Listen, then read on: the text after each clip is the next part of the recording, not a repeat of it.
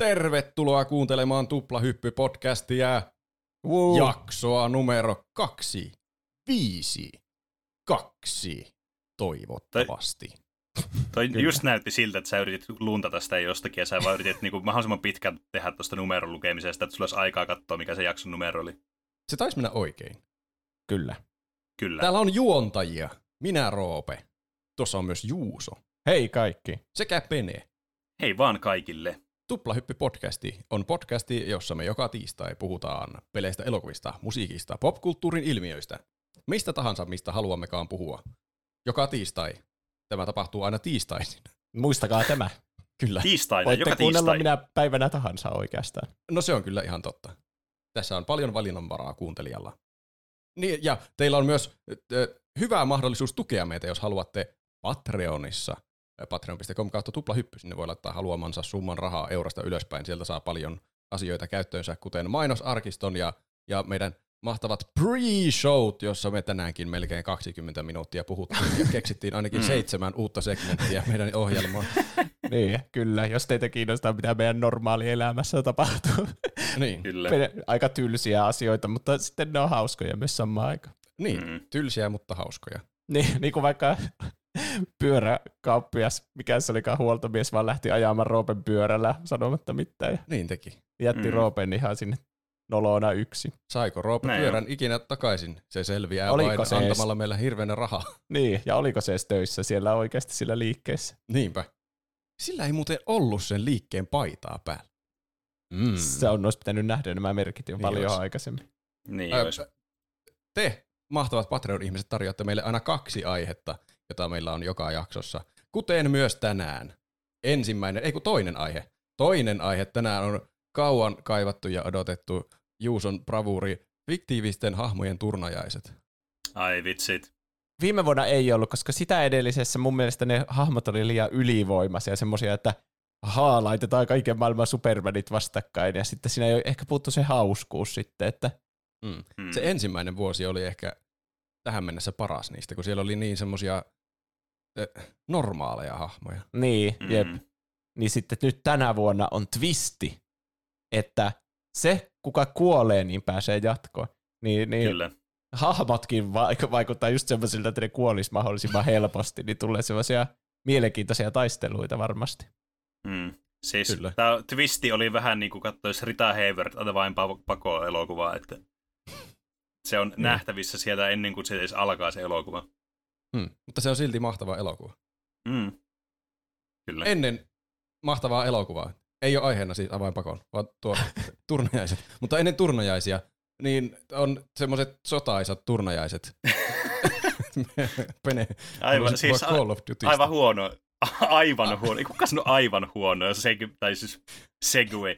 Mulla nyt aivot ei jotenkin siis ole yhtään tässä niin kuin maailmassa. Mitä helvettiä tapahtuu? Siis huono, huono aasinsilta ja vielä huonompi selostus minulta. Sillä kyllä, kyseessä on sotaisa pelisarja, kun puhutaan Call of Duty-peleistä, jotka on varmasti kaikille tuttuja, ainakin nimeen perusteella, jos ei mitään muuta. Ja tämä oli semmoinen pelisarja, jota tosiaan niin mä siis itsekin olen paljon, paljon, paljon pelannut tätä pelisarjaa, ja tämä on siis yksi maailman suosituimmista franchiseista, niin kuin pelifranchiseista. Ja semmoinen niin kuin oikeastaan, äh, miten tätä kuvailisi? Tämä on semmoinen yksi ö, selkeä semmoinen peli, mikä vaikutti tosi paljon just vaikka kaksituhattaluvun peleihin, koska tämän suosio oli siis ilmiömäistä. Ja Niinpä. tänään puhutaan siitä ja meidän kokemuksista, koska mä tiedän, että Roope on ainakin pelannut Call of Duty-pelejä. Mä tiedän, että Juusokin on silleen ainakin vähän pelannut. Mä oon pelannut ainakin kahta Call of Duty-peliä aika huolella. Mä oon, mä oon pelannut jonkun verran, jonkun jonkun verran. Muutamaa peliä, lähinnä niitä multiplayer-pelejä. Niin. Että en oo ikinä niitä kampanjoita ihan hirveästi kokeillut. Mm, kyllä. Eli tästä saa vähän tämmöistä niinku vähän erilaista näkökulmaa. Mä oon pelannut tosiaan niin aika monta Aika montaa eri peliä, ja sitten yleensä niistä peleistä mä oon pelannut myös ne kampanjat läpi sitten. Niin jotain mietteitä sitten niistä varmasti tulee. Mutta ei tarvii varmaan hirveän paljon syvästi pureutua se, että mikä Call of Duty on, koska siis se on siis pelisarja, joka on siis tämmönen first person shooter, jota Activision julkaisi, ja sitten eri kehittäjät kehittää tätä peliä. Ja tämä ensimmäinen peli, sarjan peli tuli vuonna kaksituhattakolme.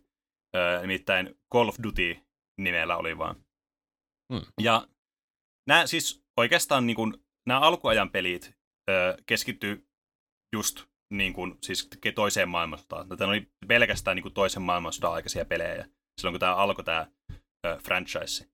Ja siitä niin kun heti ensimmäisestä niin kun pelistä lähtien niin nämä on ollut niin kun ihmisten ja kriitikoiden kaksi eri asiaa selvästikin. Niin, niin pitää mieleen nämä pelit. Ihmisten ja niiden liskoihmisten. Niin, kyllä. Eli kaikki on näistä peleistä silloin tykännyt, kun nämä tuli, niin nämä sai heti positiivisen vastaanoton. Ja näistä sitten alkoi sitten tämmöinen pelisarja, sitten, josta on tullut luku- lukuisia spin-offeja, myös portteja erilaisille konsoleille. Ja muun muassa Engagillekin oli muistaakseni tuo ensimmäinen Call of Duty-peli ainakin. Ja tämä kaikkea. Se voi olla kyllä jotenkin... Tuntuu kamalalta kokemukselta pelata semmoisella puhelimella tuommoista F P S. Niin, no, mun mielestä mutta mä veikkaan, että se ei välttämättä ollut F P S-peli, se Engage-versio. Sekä Call of Duty on vieläkin niinku ihan sikaa suosittu puhelimella. Oh. Niin, siis mä... joo, nykyään kun, ö, on tämä Warzone, tää siis, ö, niinku mikä sitten myöhemmin tuli tämä Battle Royale-versio, joka muistaakseni on puhelimella. Mä en ole itse asiassa ihan sataprosenttisen varma, miten noi myöhemmät pelit, onko niitä tullut niinku puhelimelle tai jotain semmoisia erikoisportteja, jotakin semmoisia Aasia-portteja, kun siellä on niin suosittuja. Mutta ainakin nämä Battle Royale-versiot on puhelimella. Ja ne on hmm. tosi suosittuja kyllä. Äh, tiedättekö, kuinka monta tällä sarjan peliä on ilmestynyt Call of Duty? Tämmöinen hauska trivia teille. Eka tuli Eka kaksituhattakolme. Mä veikkaan, että joka vuosi on ainakin tullut yksi. Ja sitten... Mä en tiedä, Warzone on varmaan, ja sitten joku Call of Duty Mobile on varmaan siihen päälle vielä, niin mä veikkaan, että kaksikymmentäviisi. Tää, tää on jännittävää. Juuso voi voittaa tämän kilpailun, vaikka mulla on tuo Wikipedia-sivu auki tuossa, ja mä voi näen tuon listan noista. Mutta niitä on joku... Miten mä sä veikkaan, huijaat? Mä veikkaan... Tämmöisessä... Oota, oota, mä kohta veikkaan. Niitä on... kaksikymmentäkuusi. Tuosta yritän nopeasti vaan tuon listan pituudesta miettiä. Tämmöinen leikkimielinen kilpailu, niin sä luntaat. Mulla se auki tuossa. Oikea vastaus, oikea vastaus siis, piti vähän, vähän niin kuin sisäistää tätä. Ja tota, niin oikea vastaus on kaksikymmentäkaksi peliä. Aha. Ei niitä ollut. Mä olin lähempänä. Se, joo, niin mä vähän mietinkin. Se oli joko yli tai alle kaksikymmentäviisi, tai just kaksikymmentäviisi. Ne oli oikeastaan mahdollisuudet tuossa. Siis, joo, siis näitä pelejä on tullut siis vuosittain, paitsi... Ensimmäisenä, tota noin, niin, kun tämä tuli, tämä vuonna kaksituhattakolme tuli tämä peli, niin ö, silloin ei tullut, kaksituhattaneljä vuonna ei tullut uutta peliä. Ja itse asiassa, jos mä katson näitä listoja, niin tässä on niinku kaksi eri listaa. Toisessa oli kaksikymmentäkaksi ja toisessa oli ö, kaksikymmentä. Ja sitten mä tiedän, että näistä on jotain semmoisia tosi pieniä spin-offeja olemassa, mutta nämä päälistan pelit, niitä oli kaksikymmentä about-rallaa. Tänä vuonna taitaa tulla kans yksi, niin kuin on tapana. Mutta joka tapauksessa. Tämän mun vaikean laskupään jälkeen niin voin päästä tähän sitten te, niinku, asia ytimeen. Tässä, t- nyt mä keskeytän sitä pahoittelut, no. Mutta tässä mun listassa, mitä mä luen, on tarkalleen kaksikymmentäviisi peliä. Mitäköhän listat? Siis nämä listat vaihtelee. Musta tuntuu, että... Niitä tulee koko ajan lisää ja lisää niin, niitä pelejä. Niin, tällä hetkelläkin, kun me puhutaan, niin niitä tulee koko ajan vaan uusia. Siis mä katsoin, mulla on, kaksikymmentä, mulla on kaksikymmentä tässä toisessa listassa ja kaksikymmentäkaksi tässä toisessa. Mä en ymmärrä, mitä tässä tapahtuu. Siis missä me eletään jossain oikeasti jossain niin kuin tää on Bernsteinberg ja Bernsteinberg juttu, että nyt ei tiedä ehkä, kumpi on kumpi. Ehkä kukaan ei oikeasti tiedä montako Call of Duty-peliä on niin. Olemassa. No ihan sama, vittu sillä ei ole mitään merkitystä. Näitä on tullut kuitenkin siis käytännössä vuosittain näitä pelejä. Se oli niin kuin se pointti, mihin tällä oltiin menossa, että näitä pelejä on aivan helvetisti. Ja luonnollisesti me ei voi nyt puhua vaan näistä peleistä. No niin käydäänpä yksi kerrallaan läpi näitä ja puhutaan näistä peleistä. Ei, mm. vaan tämä keskittyy enemmän niihin kokemuksiin ja niihin peleihin, mitä me ollaan sitten pelattu. Ja tämä pelisarja tosiaan nämä pelejä julkaisee, tai siis tekee Infinity Ward, in, Ward, Infinity Ward, Treyarch, Sledgehammer Games ja sitten Raven Software tekee näitä pelejä. Ja se on A, aika lailla... Tuntuu, että joka vuosi tulee, se on vaan cash grab nopeasti tehdä joka vuosi uusi vähän niin kuin FIFA sun lempipelisarja mm. tai nykyään E A F C vai mikä sen nimi onko? Niin. Joku semmoinen. Niin, niin, mutta ei, kun niitä tehdään silti niin kuin monta vuotta, että silloin ainakin kolme mm. tiimiä nuo, mitkä Penny mainitsi, tai siinä oli neljä, niin ne vaihtelee sille, mm. että aina yksi tekee niin monta jo. vuotta sitä samaa peliä ja sitten mm, julkaisee sen. Niin. Joo, siis kyllä. Varsinkin tuohon niin kuin kaksituhatta, silloin kun tämä nousi tosi suureen, su- su- suureen suosioon, spoiler alert, tämä johtuu siis Call of Duty neljä, eli Modern Warfareista käytännössä, tämä koko sarjan suosio. Mutta siitä asti ö, aika lailla nämä tulee just silleen, että näitä niin kuin tehdään niin kuin pari vuotta, toinen studio ja toinen studio tekee pari vuotta. Ja näillä oli yleensä kanssa aina omat semmoiset sarjat, mitä ne teki. Että just Infinity Ward teki tätä ö, Modern Warfare sarjaa, joka on siis tää selkeästi se tunnetumpi ja suositumpi. Ja mm. varmaan niin kuin yleisön silmissä tykätympi näistä. Ja sitten tämä Treyarch sitten teki näitä, vielä näitä vanhempia pelejä, niin kuin teki World at Warin tuossa välissä, ja sitten alkoi tekemään Black Ops-pelisarjaa. Ää, niin, niin tavallaan, että niillä on vähän niin kuin eri suunta, oli kans mitä nämä teki, näitä pelejä, mutta myös just, että niillä oli enemmän aikaa tehdä kuin se yksi vuosi tätä pelejä, johtuen siitä, että tätä niin kuin jaettiin tätä työtaakkaa niin kuin usealle eri studiolle sitten. Hmm. Ja siitä huolimatta, että vaikka tulee aina mieleen, että no Call of Duty-pelit aina samanlaisia, niin varsinkin tuohon aikaan oli, siis oli niinku Call of Duty-pelien kulta-aikaa just toi kaksituhattaseitsemän lähtien. Et siinä semmoinen su- seuraava viisi vuotta about oli semmoista niinku aivan tykitystä ne pelit. Että siinä tuli paljon semmoista muutosta, paljon uusia juttuja, paljon vaihtelua ja semmoista. Että se oli niinku se, silloin mä pelasin näitä aivan helvetistä näitä pelejä. Pelasin mä myös sen jälkeenkin, mutta tuohon se keskittyi se mun niinku pelisarja just siihen Modern Warfare Black Ops aikaan. Joo, mullakin oli. Tuota, Modern Warfarea tuota nelosta mä oon pelannut, muistaakseni aika vähän, mutta mä muistan pelanneeni sitä ainakin. Mm, joo. Mulla on se olemassa jossain. Mutta Modern Warfare kaksi kyllä pelattiin enemmänkin kavereiden mm. kanssa. Siinä oli Jep. kova sana se multiplayer siihen aikaan. Sitä pelasi varmaan jokainen ihminen maapallolla. Kyllä. Siis se, se oli iso aivan peli ihmiskunnan historiassa. Kyllä, siis se oli aivan ilmiömäinen menestys se peli. Ja tää siis pelisarjan niin kuin suosio räjähti just tuossa Call of Duty nelosen aikaa, eli tuossa Modern Warfare. Siinä vaiheessa, kun tämä pelisarja meni tästä toisesta maailmansodasta tuohon niin kuin nykyaikaan, niin siinä vaiheessa tämä niin kuin klikkasi tämä pelisarja sille, että se pel- tämä suosio vaan räjähti. Ja tässä on varmasti useita eri syitä, että mikä tähän vaikutti. Öö, ensinnäkin yksi tämmöinen miiskuulisyy. Toki nämä pelit on siis aina ollut konsoleilla, ja nämä on ollut konsoleilla tosi suosittuja, ja erityisesti sen takia myös, koska monet pelasivat Xboxilla Haloa, mm. ja pleikkarilla ei ollut mitään vastaavaa peliä oikein koskaan. Niin tämä oli vähän niin kuin se, mikä täytti sitten sen Halon aukon sitten, tota noin, niin sitten tällä niin kuin pleikkarimaailmassa. Toki, siis varmaan, mä olisin, mä en oikein varmaksi toki osaa sanoa, mutta luulisin, että tämä on siitä huolimatta oli suositumpi siitä niin kuin Xboxilla, vaikka tämä niin kuin, vaikka pleikkarilla tätä tota noin, niin, Halon puuttumista. Me, me, oli... me pelattiin Xboxilla kovasti tätä peliä kyllä. Niin, tämä just milloin ne oli kaksituhattaseitsemän kaksituhattayhdeksän aikoihin, kun tuli nämä suosituimmat, mm. nämä Modern Warfare-pelit, niin pleikkarilla meni aika huonosti silloin, että se mm. oli tosi kallis se pleikkari kolmonen silloin. Niin oli, kyllä. Ja sitten justiinsa ei oikein ollut semmoisia niitä hyviä pelejä, mistä PlayStation mm. tunnetaan niin kuin nykypäivänä. Ja siis mä oon aina ollut PlayStation fanboy niin kuin mm. myös tuona aikana. Mutta se ohjain ei vaan ollut kovin hyvä se siksaksi se niin kuin noihin Call of Duty-peleihin. Että mulla tulee mm. just mieleen, ei mua se, se, mä vieläkin tykkään enemmän siitä, että ne tatit on niin kuin samalla kohti, mutta ne triggerit Pleikkari kolmosen ohjelmassa, ei ne ole suunniteltu yhtään niin kuin first person shootereihin, että niillä oli ihan karsea oikeasti pelata. Ja ah, Xbox-ohjaaja mm. oli tosi mukava Call of Duty-peleissä. Niin, niin jep.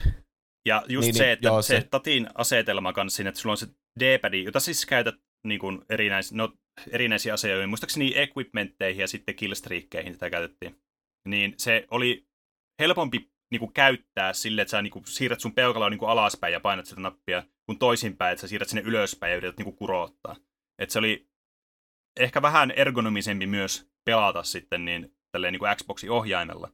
Tälleen, mm. jos vähän niinku marginaalisesti. Toki aina mielipiteitä on erejä, ja kun tottuu tiettyä ohjelmia, niin käyttää sitä ja jaada jaada, mutta kuitenkin. Että tää tuntuu vähän semmoiselta, että tää jotenkin paremmin sopii kuitenkin Xboxille. Mm. Niin. Eniten ja. Mä itse tykkäsin ö, enemmän kuin pleikkarista tai Xbox, toki ei mulla pleikkarista ollut hirveänä kokemusta silloin, mutta Xboxista niin tykkäsin pelata koneella. Mä pelasin mm, mm. ainakin Mä muistelen, että se oli tuo Black Ops, mm. mikä tuli kaksituhattakymmenen. Pelasin koneella aika paljonkin sitä multiplayeria. Ja se mm. oli jotenkin hirveän semmoista vauhdikasta ja mm. täynnä energiaa ja pum pum. Ja hiirellä pystyy tähtäämään nopeasti. Hyppii. Mm. Aina piti kulman takaa hypätä proneen ja sitten, brr, brr, brr, ja sitten mm. mennä seuraavan kulman taakse. Hypätä ja mennä proneen ja brr, brr, brr, brr. Mm. Mahtavaa. Se oli loistavaa huvia. Siis tää on kyllä siis, tää Call of Duty-pelisarja on siis todellakin, no mäkin olen siis pelannut tietokoneella. Mulla oli äh, Modern Warfare kaksi itse asiassa pleikkarilla, ja sillä mä pelasin sitä peliä enemmän. Kun mulla ei ollut sitä tietokoneella, mä pelasin sitten näitä muita kodipelisarjan pelejä tietokoneella, mutta sitä mä pelasin pleikkarilla, kun mä löysin kerran sen käytettynä jollain alle kympillä. Niin mä olin silleen, ei helvetti, mun on pakko saada tää. Ja mm. mä tietysti ostin sen ja pelasin sitä sillä. En kovin hyvää ole ohjaimella, mutta kuitenkin sille, että mä pelasin sitä niin kuin paljon sitä peliä. Ää, mutta tietokoneella tämä on ollut selvästi mullakin se, mitä mä oon, mistä mä oon tykännyt pelata. Tiedättekö, että hauska juttu, että tässä pelisarjassa on yksi peli, jos ei ota mobiilipelejä huomioon, mitä ei ole ilmestynyt pleikkarille. Ei, ei pleikkarille, kun siis tietokoneelle. Ja se on tuo, tuo Call of Duty kolme, joka tuli siis Call of Duty kaksi ja neljä välillä. Surprise!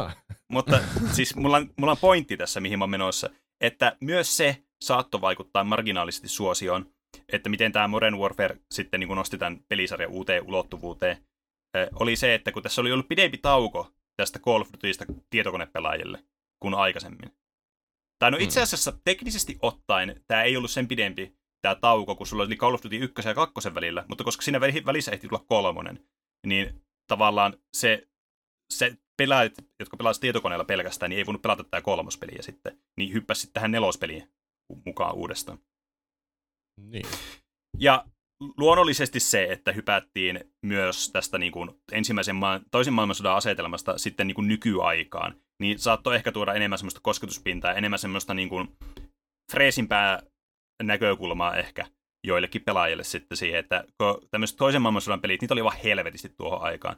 Oli just Call of Duty-pelejä, sitten oli Battlefield-pelejä, sitten oli erilaisia niin kuin yksittäisiä pelisarjoja, joku Medal of Honor-pelisarja vaikka, joka keskittyy pelkästään mm. toiseen maailmastaan. Öö, ja niin kuin, näitä oli aivan hirveästi erilaisia pelejä. Niin ehkä tässä sitten oli tämmöinen mukava niin kuin suunnanvaihdos. Mutta aivan ilmiömäistä tässä on, mitä tässä parannettu tässä pelissä, niin varmastikin toi multiplayer-osuus.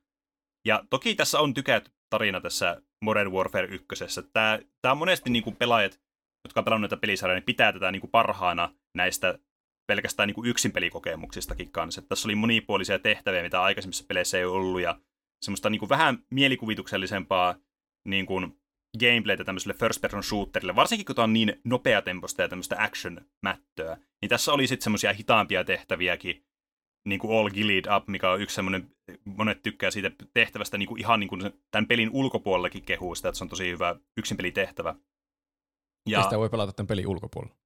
No siis, se on vaan yleisesti tykätty silleen, niin kuin, teettekö, äh, niin kuin pelikehittäjä, level designereita ja tämmöisten niin kuin mm. puolesta.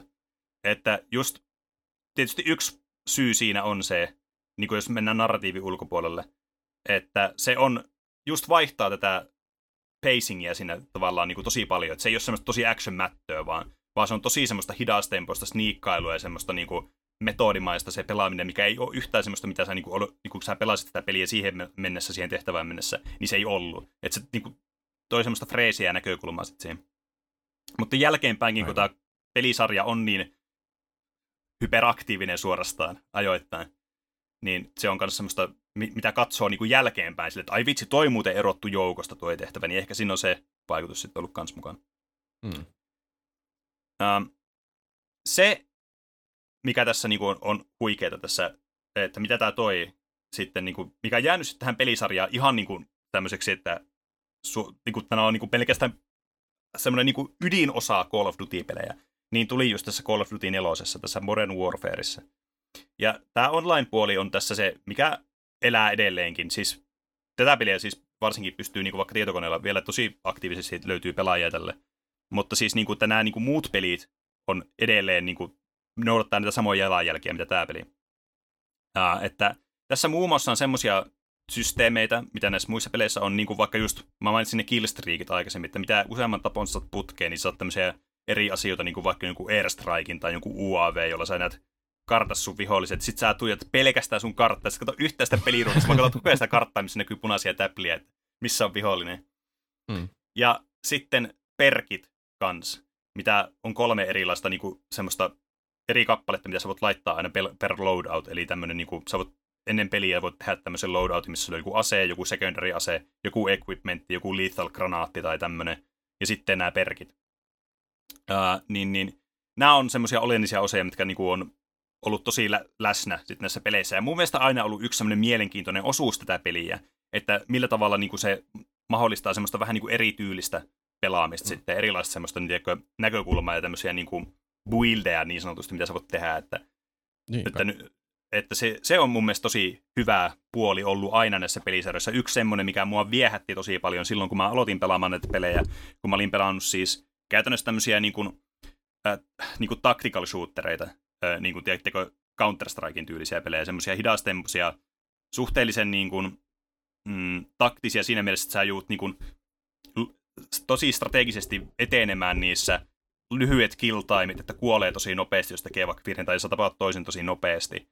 Tai niinku muuta tällaista, että siinä on niinku paljon tämmöisiä elementtejä, mitä sitten tämä on niinku täysin erilainen, että tämä on tosi tämmöinen arkademainen tämmöinen flick-shooteri, sä meet tosi nopeasti, te yrität niinku tosi aktiivisesti koko ajan vaan etsiä niitä vihollisia silleen, että et niinkään niinku tosi metodimaisesti pohdit, että hmm, okei, mä pähennän tonne flashbangia, menen sitten tonne, koska, ja heitän tonne smoke granaatia, että tuolta ei näy, että se on vaan semmoista, tää on niinku semmoista run and gun meininkiä, että sä vaan meet okay. ja adrenaliini virtaa sun niinku elimistössä ja satana moottoriöljyä pumppaa sun sydämestä ja jotain. Mm. Tai sitten, sitten jos on niin... kuolemaan, niin nopeasti spavnaat takaisin ja niin, uudestaan. Niin. Paitsi kyllä, sitten, koska... jos, oot, jos sä et pelaa tolla tavalla, miten muutkin, vaan olet piilossa ja sieltä tapaat ohi kulkevia vihollisia, niin yhtäkkiä sä oot mukaan joku saatanan kämpperi, mitään. niin, kyllä. Sä pelaat niin, tätä ihan kyllä. väärin. Mm. Sä pelaat kyllä. tätä niin kuin me tässä oikeasti sodassa. Ei tuossa ole mitään järkeä. Mm. Mm, kyllä. Ja se näissä on näissä peleissä... Öö, Niin kuin, nää, siis näiden kur- kulttuurillista niin kuin merkitystä tälle itse peligenrelle, mutta niin myös sen peligenren ulkopuolella, niin ei voi aliarvioida. Että nämä on yksiä maailman niin kuin vaikutusvaltaisimpia pelejä niin kuin sillä saralla. Että kuinka paljon semmoista niin kuin, tavallaan semmoisia konsepteja, mitä me pidetään niin kuin pelimaailmassa semmoisina tavallisina nykyään, tai semmoisia, niin kuin, että vaikka Teikö ihan vaikka meemejä tai tämmöisiä juttuja, tai mitä me sanotaan niin kuin pelaajista, vaikka kämpperi justiinsa ja tämmöisiä, niin nämä on niin kuin yleistynyt ja osa niistä on täysin syntynyt myös tässä pelisarjan myötä sitten. Mm. Et toki ei kaikki, niin kuin joku kämpperi vaikka esimerkiksi, niin varmasti niin kuin ei ole uusi juttu suoranaisesti tässä pelissä, mutta siitä niin kuin tämä selvästi yleistyy tämä termi ja semmoinen ymmärrys tästä, että mitä tämä tarkoittaa edes. Ja tämä oli myös semmoinen ensimmäinen, ensimmäinen peli, mitä mä pelasin, missä niin kuin kans piti Siis semmoinen, mitä mä unohdin mainita, niin eka peli, missä piti oikeasti tähätä sille, että sä niinku aim down sights, eli sä niinku katot right-klikkaat, ja sit sä katot sitä mm. aseen niinku iron sightista tai tähtäimestä, mutta sillä tavalla, kun yleensä nämä pelit, mitä mä olin pelannut tähän mennessä, oli tämmöisiä C S-tyylisiä, että sulla on vaan se crosshairi tai joku äh, Quake tai tämmöinen, että sä vaan niinku ammut vaan tähtät, vaan siinä on crosshairi ja pistät sen vihollisen päälle ja ammut. Et, et tässä oli kans semmoinen hauska sitten, joka toi vähän semmoista niin kuin, no, realistisuutta tällä varmasti haettiin näissä ekapeleissä, mutta se on vaan jäänyt osaksi sitten sitä pelisarjaa, sitten, että miten tämä toimii. Mm. Ja sitten piti olla aina se sleight of hand, että mm. hirveätä kyytiä tuli se ase, sämähti siihen silmään eteen, ja sitten voi ampua heti, ja sitten voi la- niin. ladatakin semmoisella ylimmillisellä niin, nopeudella. Tai steady aim, että sun tämä hipfire, niin kun sä ammut ilmat sä tähtäät, niin on pien, tiukempi se spray, mihin sä osuut. No niin. No oli mun ja mielestä... sitten... hyviä nuo kaikki. Se oli erittäin, mä muistan, se oli erittäin koukuttavaa aina mietiskellä noita loadoutteja, että mitä tehdään. Mm. Ja sitten unlockata uusia. Suhteellisen yep. lyhyet roundit kuitenkin. Ja sitten tulee jotakin expa-pisteitä. Oh, ah, nyt mä sain jonkun tommosen punaisen tähtäimen. Ja sitten voi laittaa sinne uuteen aseen. Ja oh, tämmönen uusi ase. Mitenköhän tämä toimii? Kyllä. Ja sitten lähdettiin uuteen peliin testaamaan. Siis, siis siitä mä tykkäsin erityisesti näistä peleistä. Just tästä systeemistä, millä sä unlockkaat näitä asioita. Että sä, niin kun, sä aloitat semmoisella muutamalla perusloadoutilla. Ja that's it. Muutama perusperkki. Ja sit sä pelaat niillä aluksi. Sit sä oot expaa, sä unlockkaat uusia aseita ja uusia niinku itemeitä, killstreakkejä, jaada jaada. Ja sitten sä just alat sinne kokeilemaan niitä kaikkea. Niin tää on erinomainen puoli tässä pelissä. Varsinkin ennen vanhaan, kun nämä ei ollut siis mikromaksujen takana mikään tässä, että sä olit vaan niinku niin. suoraan, sä vaan pelaasit ja pelaamalla unlockasit kaiken tästä pelistä. Ja sitten kaikki just, että kun näihin sai sitten näitä aseskinejä, pystyy myös unlockkaamaan tyyli, että ammu viisikymmentä headshottia tällaisella, niin saat tämmöisen helvetin hienon punamustan kamoon tähän aseeseen, joka on siis todella epäkäytännöllinen, mutta vähän helvetin hieno. Ja siis tämmöisiä juttuja, että se oli niinku, mistä mä tykkäsin just tosi paljon, että se niinku kannusti kokeilemaan kaikennäköisiä juttuja ja pelaamaan silleen niinku eri tavoilla, ja se lisäsi tämän pelin niinku elinkaarta tosi paljon, ainakin itselle. Mm. Ja oli se tämä toi... hyvää aikaa, kun ei vielä rahastettu noilla niin. kaikilla. Oli. Tuommoista Kyllä. peliä, siis split-screeninä kavereiden kanssa mm. pelata yhdessä kämpässä Xboxilla. Se oli, se oli hienoa aikaa. Niin, oli kaverit kyllä. kyllä vielä paljon innostuneempia noista pelisarjoista, että mä olin selvästi huonoin siitä meidän porukasta, että mä hävisin varmaan kaikki roundit. Mutta mä olin yhdessä asiassa hyvä. Mä olin nopea naputtamaan liipasinta. mulla, oli, mulla oli pistooli tai semmoinen, oliko se falla se, mikä piti ampua sillä yksittäislauluksilla. Niin niillä mä olin hyvä. Ja sitten kaikki mm. esitti vaikuttunutta, ooo, kylläpä sä nopeasti ammuit tässä samalla, kun minä tuhosin sinut muuten näin mm. normaaleilla aseilla. Niin, Roope, se on niin hyvä keittämään kahvia, niin voitko keittää kahvit? Niin. Sillä aikaa, kun me pelataan. Ja näissä on myös äh, niinku tosi paljon just semmoisia uskomattomia niinku juttuja tässä pelissä, mitkä on siis täysin epärealistisia, niinku joku, vaikka joku quickscopeaaminen, mikä on siis täysin niinku vaan tästä niin. pelisarjasta niinku lähtöisin. Sulla on joku sniperi ja sä vaan äkkiä niinku vilkaset sitä niin, crosshairia siitä, kun sä katsot sen scopea, ammut johonkin kahdensadan metrin päähän instakillat jonkun interventionilla, niin ai vitsi, että, siis, nää, ja sitten ne äänet, kun ne on niin ikonisia, ne, ja sitten kuului se hitmarkeri ääni, joka oli yksi meidän tykätyimmistä äänistä, kun meillä oli hyviä äänien listausjaksossa aika vasta. Ah, noin. Niin, niin se on aivan, uh, ja sitten sä saat se killstreakista, niin siis tää dopamiini, mitä tää peli loi, aivan uskomatonta. Kyllä. Jostain ja, parvekkeelta siis, hyppäät kolmesataakuusikymmentä Breaking Benjaminin no tahtiin, ja sitten ilman Kyllä. skouppia tai quickscopea. Siis... No kuulostaa ihan joltakin skeittitempuilta. three sixty no scope. Ne monta kertaa kyllä. kyllä, kun on semmoisia skeittivideoita. Kyllä, kun siis tää just, että tää niinku vielä... niinku spavnasi tämmöisen tosi ison yleisön tämmöiselle just tämmöiselle trickshoteille ja tämmöiselle niinku montakin videoille. Toki olihan tämmöisiä videoita niinku jostain muistakin peleistä aikaisemmin ollut. Ö, mutta jotenkin mm. tää oli semmoinen, kun tää oli niin suosittu tää pelisarja. Ja kaikki tiesi tämän, kaikki oli kokeillut tätä, no t- vähän tälleen hyperboloiden. Niin tää oli sellainen peli, että tää sitten herätti paljon, varsinkin koska tää tuli samoihin aikoihin, kun YouTube oli silleen niinku tämmöisessä ilmestynyt ja tullut niin kuin nousukäyrässä. Niin mm. nämä niin kuin vielä niin kuin synergoi tälläkin suhteella, että tämä niin kuin lisäsi tätä näkyvyyttä, varmasti myös suosiota tälle pelille. Että oli näitä hulluja montakin videoita, joku Face Clan tulee, heittää kolmesataakuusikymmentä, se vaihtelee aseetta kolme kertaa sitten ja nouskopettaa sniperilla ja roundi loppuu. Vittu, final kill camit ja tämmöiset, niin ai saatana, kyllä ne osaisi tehdä tämmöisen todella niin kuin messevän tämmöiseen multiplayer-shooter-peliin. Ja ei se ole ihme, että peli on, sarja on ollut siis hengissä niin pitkäänkin kuin se on, ja niin suosittu kuin se on, vaikka pelejä tulee joka vuosi. Mm. Et aina ne on todella suosittu. Ja kaksituhattayksi muistaakseni oli myynyt, oliko se neljäsataa miljoonaa kappaletta oli myynyt tämä pelisarja. Et tämä on pysynyt kyllä todella relevanttina ja isona tämmöisenä suorastaan niinku Activision Blizzardia lukuun ottamatta, niin Activisionin isoimpana juttuna just tämä Call of Duty-pelisarja ihan heittämällä. Ei siis mitään niinku semmoista kilpailua tälle.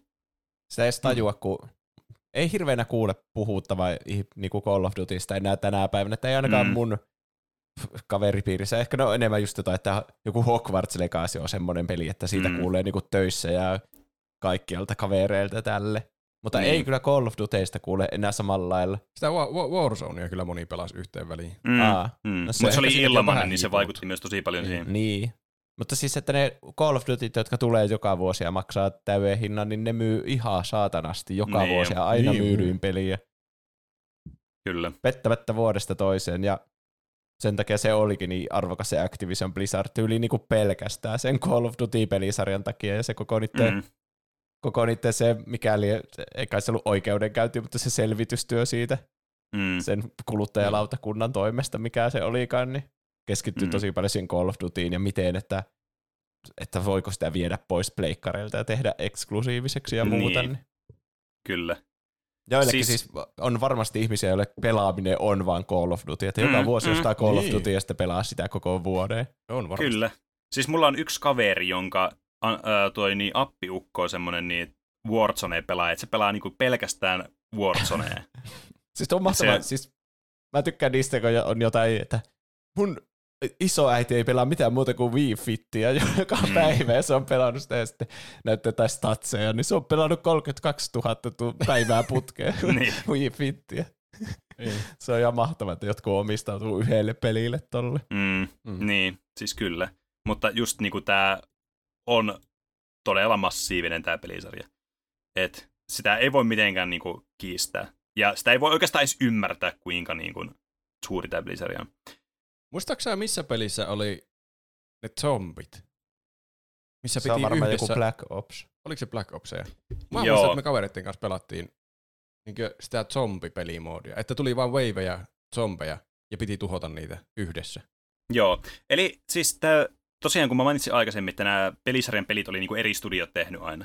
Ja siinä missä Infinity Wardin nämä niinku multiplayer-pelit, eli siis nimellisesti Modern Warfare pelisarja ykkönen, kakkonen, kolmonen sitten, kun se tuli, se ei enää yltänyt samanlaiseen suosioon niin kuin siinä, että kuinka hyvä se oli kuin kakkonen. Toki peli suosittu, aivan helvetin suosittu. Mutta nämä on niin kuin enemmän, yleensä muistetaan tästä multiplayer-aspektista. Mutta tämä Treyarch teki sitten tämä, se teki World at War-peliin silloin, kun tämä Modern Warfare kaksi ilmestyi. Ei kun, sori, Modern Warfare yksi ilmestyi, niin sen jälkeen sitten seuraavana vuonna tuli mm. World at War, joka perustui siis toiseen maailmansodan edelleen. Se oli ensimmäinen peli, missä tuli tämä zombi-moodi sitten näihin peleihin. Okay. Ja tämä on kans todella semmoinen niin kuin, semmoinen keskeinen asia ollut sitten myöhemmissä peleissä. Ja just semmoinen, niin kuin, mikä on kans niin kuin oman fanikunnan sitten kerännyt. Että tämä on niin kuin oikeastaan tämmöinen, sulla on tämmöinen spin-off-peli tämän pelin sisällä käytännössä. Joka on siis Ei todella ole. suosittu oli kyllä. Ja tämä Treyarch just teki näitä, ja ne oli World at Warissa tuli, sitten Black Ops-pelisarjassa tuli näitä tota noin niin, zombimoodeja. Okei. Okay. En muista yhtään kumpaa me oltaisiin pelattu. Ehkä molempia. Mm. Mutta sen muista, että sitä me pelattiin. Split-screeninä sitäkin yhdessä huoneessa. Mm. Se oli hienoa kyllä. aikaa, että pelattiin asioita vielä split-screeninä yhdessä mm. huoneessa. Niin, kyllä. Ja sit se oli hyvä aika, niin kun... kun nähtiin kavereita ja pelattiin niin, yhdessä. Mm, kyllä, ja oli aikaa nähdä niitä ja oli, ei tarvinnut huolehtia mistään. Niinpä. Tota, äh, siis nämä niin zombipelimuotokin, tämäkin on niin kun, siis yksi tämmöinen tosi semmoinen ikoninen osa tätä pelisarjaa. Ja just sellainen niin kun, myös, mikä on ehkä osoitus myös siitä, kuinka arkademainen pelisarja tämä on. Koska tämähän oli just sellaista kunnon arkademättöä, että selviä tarpeeksi muuta wavea vaan. Se oli vaan semmoista, niin kuin, että selviä mm. niitä vastaan. Mutta sitten näissä oli myös semmoinen piirre, mitä, niin kuin, mistä, mitä mä arvostin tosi paljon. Ja mihin nämä pelin kehittäjät oli pistänyt paljon vaivaa. Että tässä oli tämmöinen niin kuin juoni, mitä pystyi seuraamaan todella monimutkaisesti tämmöisten erilaisten asioiden kanssa, mitä sä teit. Eli tähän perus arcade-pelimuoto oli vielä piilotettu tämmöinen tarinamuoto sitten. Että sä teit semmoisia, niitä sanottiin aina easter eggiksi, vaikka ne tuntuu kyllä enemmän semmoiselta, että oli niinku tarkoitettu, että pelaajat niinku löytäisi nämä, mutta ne oli tehty niin vitun naurettavan vaikeaksi joissakin peleissä niinku löytää tai edes saada. Vaikka sä tiisit, mitä sä teet, niin ne oli vaikea toteuttaa. Niin mm. joka tapauksessa ne tämmöisiä niinku erilaisia tapahtumasarjoja, mitä sä teit, ne saattoi olla jotain ihan niinku, että paina jotain nappia, joka oli semmoinen tosi selkeä. Tai sitten joku, että katso tonne taivaalle ja zoomaa sinne tällä scopeilla joku viisitoista sekuntia ja sit sä näet siellä jonkun asian.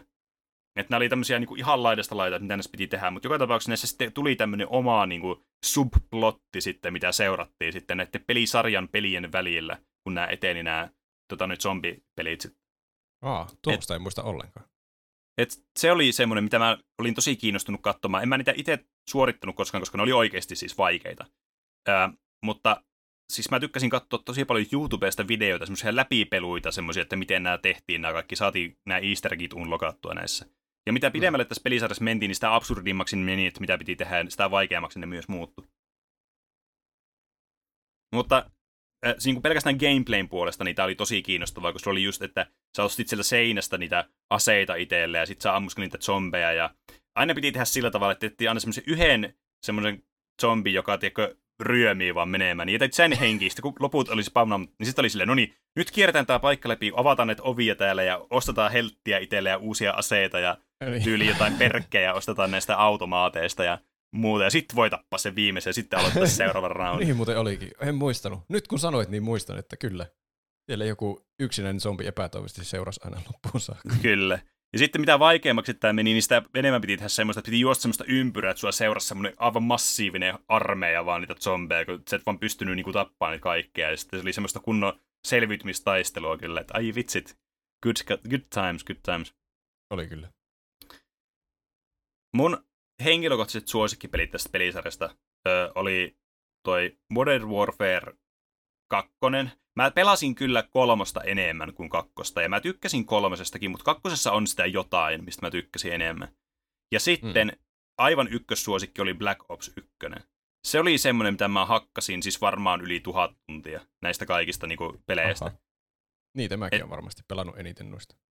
Et, et se oli niin kuin, siis monet, jotka oli tullut, kun tää tuli siis Black Ops yksi tuli suoraan, muistaakseni Modern Warfare kaksi jälkeen, niin, niin mitä monet, mistä monet ei pitänyt tässä pelissä, oli se, että kun siinä missä tämä Modern Warfare kaksi on just tämä meemitehdas ja just tämä M L G Super Montage meininki, mistä tulee kaikki nämä meemejä, missä on vitusti kaikkia väriefektejä ja weed-efektejä ja sitten joku Snoop Dogg tanssii siinä ja tulee jotain kunnon viisisataa kierrosta sekunnissa pyörähyksiä ja ammutaan nouskopeilla joku tyyppi. Niin, tämä oli paljon semmoisen niin kuin semmoisella vähemmän arkademaisella tasolla tämä Black Ops yksi. Toki huomattavasti enemmän kuin moni muu niin kuin eri pelisarja, mutta kuitenkin selkeä niin kuin semmoinen temmon laskeminen tuohon Black Ops, äh, M V kaksi.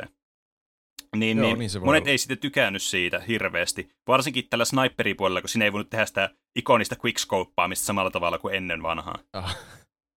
Että... Oli, siis, mä, en, mä muistan, että mä tykkäsin tästä ehkä jopa enemmän tästä Black Opsista. Mm. Tai en tiedä, vaikea sanoa kummasta tykkäsin enemmän. Mutta mä muistan, että mä olin ainakin parempi tässä pelissä. Mm. Mä en ollut ikinä semmoinen kolmesataakuusikymmentä quickscope, noscope, niin, uskomaton kyllä. Mestaripeluri jonne, vaan mä pelasin tuolla niin kuin, äh, rauhallisemmin. Ehkä mun mm. refleksit ei vaan riittänyt semmoiseen hulluun, niin. hyperaktiiviseen ehkä. Säätöön. Mutta siis joo, mäkin tykkäsin tästä ihan selkeästi enemmän. Mä ensinnäkin, äh, mä tykkään, tykkäsin tämmöistä modernista niin kuin sota-actionista. Just, että oli semmoisia modernia vempaimia, modernia aseita ja tämmöisiä. Niin, niin, siinä niin Black Opsissa jotenkin se estetiikka iski muuhun paremmin, koska se oli just semmoista tarpeeksi modernia, että se ei ollut semmoista teko, toinen maailmasta leveliä. Mutta se oli vähän semmoista retrompaa, niin se oli jotenkin tosi coolia. Mä tykkäsin ihan helvetisti siitä. Se oli jotenkin siisti, silleen visuaalisesti. Mm. Ja sitten tämä gameplay kanssa sopii mulle jotenkin paljon paremmin, ja mä tykkäsin siitä jotenkin enemmän. Sitten siinä oli siis niin tyydyttävää. Mä rakastin käyttää tää aviikkaa tässä pelissä, joka oli siis sen pelin y- niinku one-shot kill sniperi. Äh, jota siis oli aivan mahtavaa niinku jossakin äh, kentässä nuketaan, josta muuten tullut kans tästä pelistä lähtöisin tää kenttä, niin tämän pelisarjan yksi ikonisimmista kentistä, ellei ikonisin niinku mappi, mikä tässä onko pelisarjassa. Onko se tällainen se lähiö, missä... Onko siellä jotain malli-ihmisiä tai joo, jotain joo, semmoisia? Joo, kyllä, jep. Semmoinen, mm. mikä on siis tuollaisella ydinpomiräjäytysalueella. Niin. Oh, niin, semmoinen, koska minä tiedän tasan tarkkaan. Miksi, miksi. Niin, et sä oot kattonut Oppenheimeria, niin siinä, paitsi tää on kyllä tämmöinen niinku kylmän maailmansodan aikaista. Hmm. Kylmän maailmansodan olipa erikoinen termi. eh, niin, niin.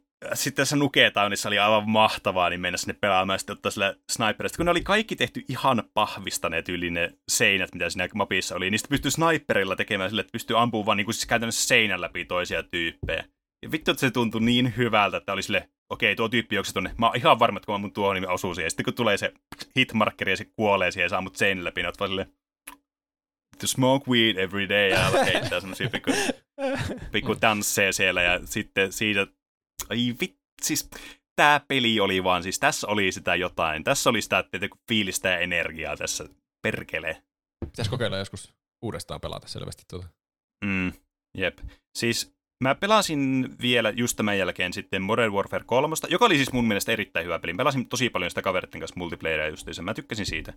Mut sen jälkeen mulla jäi vähän niin kuin vähemmälle, että peli mihin mä palasin sitten kaveritten kanssa oli Black Ops kolme, joka oli kiinnostava peli, kun siinä oli multiplayer-kampanja. Tämä pystyi siis co-oppaan neljästään. Me ostettiin se peli julkaisupäivänä, pistettiin koopit tulille ja pelattiin johonkin aamu neljään asti sitä, että me päästiin läpi se, sitten vihdoin se kampanja siinä. Ja se on semmoinen kans yksi peli, mistä mulla on kans sellaisia, niin kun, jos muistatte, upgrades, people, upgrades, tämmöisen, niin kun, jos mä sanoin jonkun tämmöisen obskuurin referenssi johonkin, niin tässä oli yksi semmoinen, mikä mulla jää aina päähän, semmoinen imagine yourself in a frozen forest. Se oli jotenkin semmoinen ihan tyhmä lause, joka oli vaan semmoinen tärkeä osa sitä peliä. Ei kukaan ei ymmärrä, että ei ole pelannut sitä peliä läpi, että mitä vittu järkeä tuossa on tai mitä pointtia tuossa on. Mutta jotenkin se on jäänyt tämän mieleen semmoisena, niin kuin, mä haluaisin, että muut ymmärtää sitä referenssiä, mä voisin käyttää sitä semmoisessa tilanteessa, mihin se sopisi. Niin, mutta mihin Missä tilanteessa? tilanteessa? Siis, upgrade, siis upgrades people upgradesin voi heittää aika moneen eri tilanteeseen. Niin mutta kyllä. Mutta se johtuu siitä, että se ymmärtää silleen niin kuin itsestään selvästi siitä kontekstista. Siis mä selitän todella, todella lyhyesti nyt tämän, ja tämä on spoilerivaroitus niille, jotka ei halua spoilerata tästä, mutta mä en usko, että ketään kiinnostaa. Mm. Niin tämän pelin, vaikka tämä on niin kuin, tämä Black Ops-sarja, niin tämä meni kuitenkin niin kuin tämmöiseen tulevaisuusskenaarioon tai nykypäiväskenaarioon. Mä en muista ihan tar- muistaakseni vähän tulevaisuuteen. Uh, niin, niin tässä pelissä oli tärkeä pointti se, että oliko nämä tyypit jossakin, eli oliko nämä jotain, jotain simulaatiota vai ei, vai oliko nämä jotain tekoälyä tai jotain tämmöistä. Siinä oli joku tämmöinen juonenkäänne. Ja sitten tää oli joku tämmöinen sleeper-agentti, tämmöinen niinku, tää fraasi, että ne sitten on silleen, ei vittu mä tajun, moni, meille sanottiin aina tää, kun me oltiin, mentiin tähän simulaatio sisälle aina, niin kuin jossain vittu Inceptionissa, että kun sä pyörät sitä hyrrää siinä, ja sitten kun se ei py- kaadukaan, niin sä silleen, ei vittu mä unessa, niin tää oli vähän niinku semmoinen samantyylinen, mutta ei vittu mä jossain simulaatiosta jotain, tää lause okay. Sitten.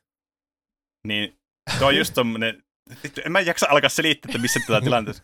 Kuitenkin pointti on tässä, että tää on jotenkin jäänyt mulla mieleen tää peli ja tän, tää moni, moniin peli co-op-kampanjasta, mitä tuli pelattua. Joka oli siis tää ihan peruskampanja, mutta co-opina. Aina kun penee huomaa olevansa simulaatiossa, niin se voi heittää ton. Niin. Mutta siis kun mä oon pelannut Modern, Modern Warfare kaksi, ja sehän oli vielä semmonen, ei se mihinkään tosi tapahtumiin perustunut, mutta mm. semmonen niinku että voisi tapahtua oikeassa maailmassa, ja sehän oli ehkä enemmän semmoinen terrorismi. Mm, Siinä oli se niin. tehtävä muun muassa, missä piti olla soluttautuneena semmoisia terroristeja, jotka jonkun lentokentän kaappasi. Niin, mm. Se on jäänyt semmoiseksi aika ikoniseksi tehtäväksi kanssa. Jep. Ja sitten oli yksi, missä mentiin vähän niin kuin James Bondina jossakin mm. lumisella semmoisella tukikohdalla, ja sitten mentiin mön, semmoisella mo- lumimoottorikelkalla siellä. Mutta siis, että kaikki oli realistista, niin mä en ymmärrä, miten siitä tehdään jatko-osa, ja nyt yhtäkkiä käänne, kaikki onkin simulaatiota. ei, ei, sä et nyt ymmärrä, että on, siis nämä, ei, nämä pelisarjan pelit on, seuraa niinku eri juonia, eri asioita. Tämä Black Ops-sarja on niinku eri sarja kuin Modern Warfare-sarja. Ai sä puhuit ja Black Opsista, mä luulin, että sä puhuit Modern Warfare kolmosesta. Sori, mä puhuin Black Ops kolmosesta, kun mä sanoin, Ai, että mä okay. pelasin Modern Warfare kolmosta, mutta mä sitten palasin tähän pelisarjaan vasta Black Ops kolmosen kohdalla uudestaan. Mä okay. tiesin, mistä Pene puhuu.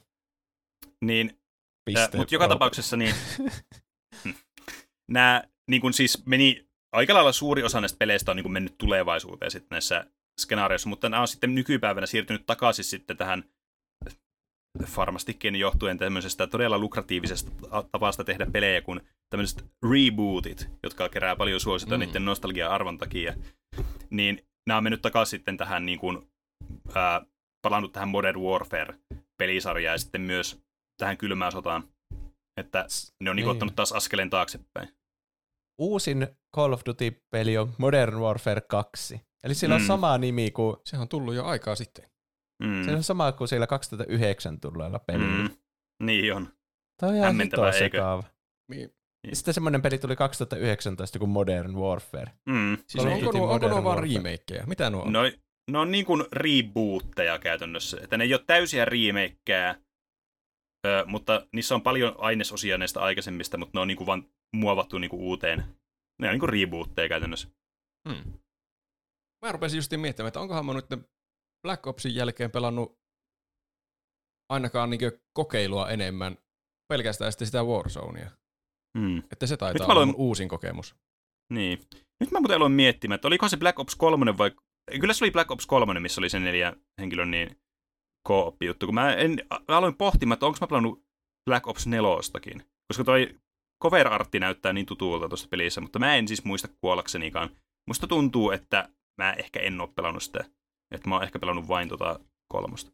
Mutta hmm. siis myöhemmin ilmestynyt toki tuli tää Warzone sitten, joka on sitten hyppäsi tähän ähm, Battle Royale-genren kelkkaan. Silloin, milloinkohan se nyt ilmestyi, olikohan se just Modern Warfare-aika, eli kaksituhattayhdeksäntoista, vitu hämmentävä, siis Modern Warfare reboot-aika. Niin. Et silloin tuli sitten se, ja sitten sitä pelattiin aivan satana pukine ja vittu viisi miljoonaa gigaa V-tilaa, ja joka päivitys Joo. aina oli joku sata tuhatta gigaa. Siinä saa poistaa kaiken muun tietokoneelta, että pystyy sitä pelaamaan. No jep, vittu, piti, kaikki piti poistaa, käyttöjärjestelmäkin piti poistaa, kun mahtuu peliin. Mik, miksi Call of Duty-pelit vie niin paljon muistia, kun ei niissä ole mitään muuta kuin ne mapit, ja sitten ne kampanjat on tosi lyhyitä. On varmaan koodattu niin. semmoiseksi spagetiksi. Siis, on varmastikin yksi syy on just se, että nyky... Mä sitä mä valitan itse asiassa paljon, että nykypelistudiot ei niin kuin enää... ei optimoi niiden pelejä kunnolla ja tiedättekö, kompressoi niiden tiedostoja ja muita samalla tavalla kuin ennen vanhaan, koska sulla oli todella tiukka se tila, mitä sun piti käyttää hyödyksiä ja piti mahuttaa se peli sinne. Mutta nykyään, kun kaikilla on jotain vittu viisisataa teraa niiden kovaa lyhyillä ja satana, muistitikussakin löytyy joku teraa kohta tilaa ja tämmöstä, niin sitten ne on vaan silleen, ihan vittu whatever, sinne vaan nakataan kaikki. Ka- yksi, vaihtoehto, yksi syy varmasti on myös tämä nopea aikataulu ja crunchit, millä näillä tehdään, että ei vaan niin löydy yksinkertaisesti aikaa sille. Sitä ei pidetä niin tärkeänä asiana sitten näissä peleissä. Ja kolmas on varmasti se, että kun näissä on niin paljon assetteja nykyään, niin sinun nakataan jotakin vittu giga H D, kahdeksantoista K jotakin matskua sinne, joka vie, siis yksi semmoinen joku satana paskapikseli vie til- tilaa, niin kuin, tai semmoinen tekstuuri vie tilaa enemmän kuin joku indie-peli, että joo, siis varmaan niin kuin johtuu näistä kolmesta asiasta, että miksi nämä vie niin paljon tilaa nykyään nämä pelit. Varmaan se on resurssien tuhlausta niille pelifirmoille yrittää optimoida niitä sen pienemmäksi, kun se ihminen, jonka kone pyörittää tuommoista peliä, niin on sillä sen verran tilaa, että se saa sen niin mahtumaan jotenkin sinne. Se, ja se, toi on kans, niin kuin mitä mä mietin, että olikohan tuossa tässä tapauksessa, mitä me aina vitsailtiin kavereiden kanssa, että on varmaan niin paskasti tehty tämä Warzone, että nämä on joutunut niinku, siis, siis joutuu lataamaan tämän pelin aina uudestaan ja uudestaan, kun tulee päivitys. Se oikeasti niinku päivität tämän peliä, jos vaan lataat uuden version siitä. Eikä. Tää, tää on yhdestä eri podcastista, niin mä vaan varastan täydellisesti sen jutun, mutta ne puhuu siitä, että Pleikkari Viitoselle tuli tuki, että voi kahdeksan teraa kovaa levy vaihtaa siihen. Niin sitten ne miettii, mitä vittu tekee kahdeksalla teralla, niin yksi heitti, että no jos sä vaikka haluat asetaa kaksi Call of Duty-peliä yhtä aikaa. Voi juma. Jep. Tuo on aika niinku, kuulostaa kyllä niinku aika niinku on point. Niin. Mm. Mut. Mä en oikein, mä, mä testasin mm. sitä Warzonea. Se oli, se oli ihan hauskaa kaverin kanssa siellä rämpiä mm. yrittää voittaa. Tämä en oikein tuohon Battle Royale hommaan innostu niin. Se on jotenkin mm. tylsää verrattuna kaikkeen muuhun. Se on niin paljon sitä, siinä on pakko olla ensinnäkin kaveri, en mä yksin jaksa siellä mennä. Mm, että niin. Siinä voi edes jutella sen aikaa, kun ikuisesti luuttaa asioita. Ja sitten kun mm. on saanut hyvät kamat, niin sitten vaan kuolee ja jaha, no niin. Seuraava niin. roundi ja en pääse taaskaan tekemään mitään.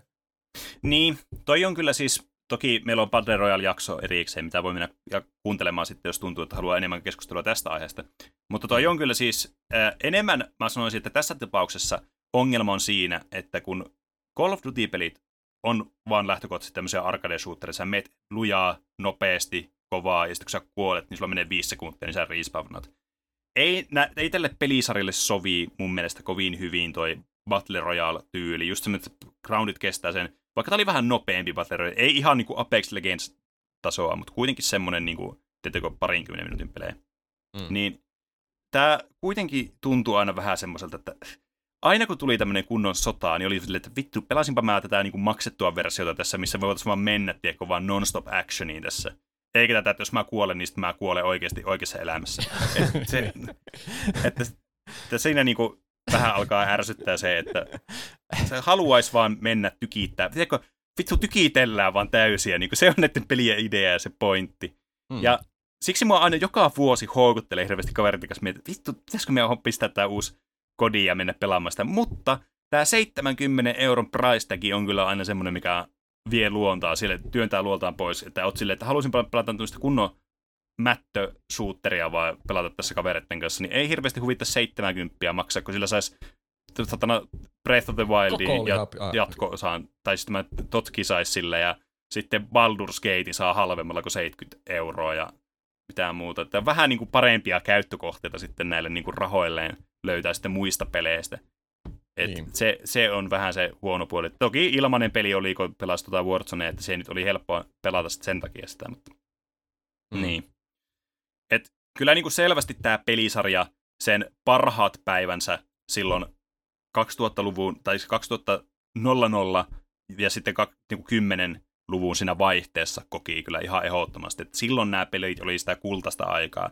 Ja just tämä, että kun tämä nykyään on tämmöistä Activision haista vittu meininkiä, että maksa, osta Battle Passia, osta seuraavan Battle Passia, Season Passia, osta mm. tämmöinen vessapaperi, millä voit pyyhkiä persettä ja Gamer Chairissä ja muuta tämmöistä. Niinku, se oikeasti niinku ärsyttää, kun pitää seitsemänkymmentä euron pelin lisäksi pitää vielä maksaa tämmöisiä aivan paskanpäiväisiä, turhanpäiväisiä juttuja ja sitten nykyään voit vaan silleen, no etkä olet kuunnella tätä skiniin, niin osta vaan niinku paras ase tässä pelissä, niin äitin luottokortti, meet vaan sen hakemaan ja miuu, sit sieltä, niin vähän leveleitä ja prestigejä, että voit näyttää, että sulla ei niitä rahaa. Ja... Siis vituuttaa suoraan sanottuna, sanotaan teille ihan suoraan suomeksi tämä asia. Onneksi sitten tommosia, va- tommosia pelaajia varten on tehty ne remasterit sitten niistä vanhoista peleistä, niin ne, niilläkin niin. on hyvä mahdollisuus käyttää omaa rahaa sitten näihin. Kyllä. Ehkä, ja siis niihin, nyt ollaan t- saatu korjattua näiden vanhojen hyvien pelien ongelmat, että näissä ei ollut mikromaksuja, niin voi lisätä nekin näihin peleihin vielä, niin että mm. voi niinku oikeasti niinku... Kahdella käydä. Voi niinku, aina mikä oli parasta aina näissä Modern Warfare kaksi, pystyi laittamaan aina akiimbon näihin aseisiin. Eli pystyi kahdella käydä pitää aseita. Jotkut kahdella jotkut vanhaajat haulikot, niin pystyi snaippaan kentän toista päästä parasta shittia. Nyt voit ottaa akiimbolla sitten sun luottokorttia visaa sitten vi- niin. vetää niistä vähän masseja pystyy, tilille. Pystyy omilla korteilla maksamaan kaikki mahdolliset mikromaksut. Mm. Aikuisen tavoin. Jep. Niin. Kyllä se syö niin kuin, sitä intoa näistä. Ja toki näiden iso ongelma on myös se, että kun näitä ilmestyy joka vuosi, niin se tarkoittaa sitä, että ellei se peli ole, tiedättekö, M V yksi tai M V kaksi, niin ei näillä vanhoilla peleillä, ei ne pelaa kukaan enää. Niin et sä, niin kuin, se on aina niin kuin FIFA-ongelma, että pelataan sitä uusinta tulokasta sitten, että näillä ei löyä oikein pelejä sitten enää, tai pelaajia näille vanhemmille peleille. Ja suoraan sanottuna osa niistä on kyllä aika vanhentuneita myös niin peliin sille nykypäivän standardien mukaan, mutta ei niitä niin kuin oikein pääse sitten pelaamaan, että sitten se ostaa niin pelastoin Black Ops kolme, niin no niin, jos oli muuten ihan vitun paskat serverit, haluanpa vaan sanoa, silloin kun pelattiin sitä, tuli se peli, vittu, joka toinen peli disconnectasi aina kaikkia, voi helvetti. Se oli kyllä, siis se vituutti kyllä kans siinä ja huomasi, että oli niin, niin shipattu vaan silleen niin tosi nopeasti nämä pelit nykyään. Ja sitten kun ne alkaa toimimaan ne serverit, niin kappas kummaa, nyt tuli Modern Warfare ykkösen remake ja kaikki menee pelaamaan sitä ja pelaajakunta tippuu niin kuin nollaan sit sillä pelillä. No niin, sinne meni sun seitsemänkymmentä euroa, ole hyvä ja poistu. Aiheen alussa oli mukava tulla puhumaan kodista, mutta vittu vituttaa. Jep. Mut siis niin kun... Heitätkö sä mut ulos Ää... mun omasta kodista? Tää... Pelisarja on kuitenkin sellainen, että tämä saa ehkä enemmän vittuulaa nykyään kuin kehuja, mitä tämä toki ansaitsee myös, mutta tämä on kuitenkin ollut siis aivan timanttinen pelisarja joskus aikanaan, että se monesti ehkä nykyään unohtuu, että nykyään vaan meemeillä sille, että uusi Call of Duty tulolla, että ennen vanhaan tämä oli oikeasti, nämä oli hyviä nämä pelit, nämä tuli vuosittain, mutta nämä oli sitä huolimatta tosi hyviä.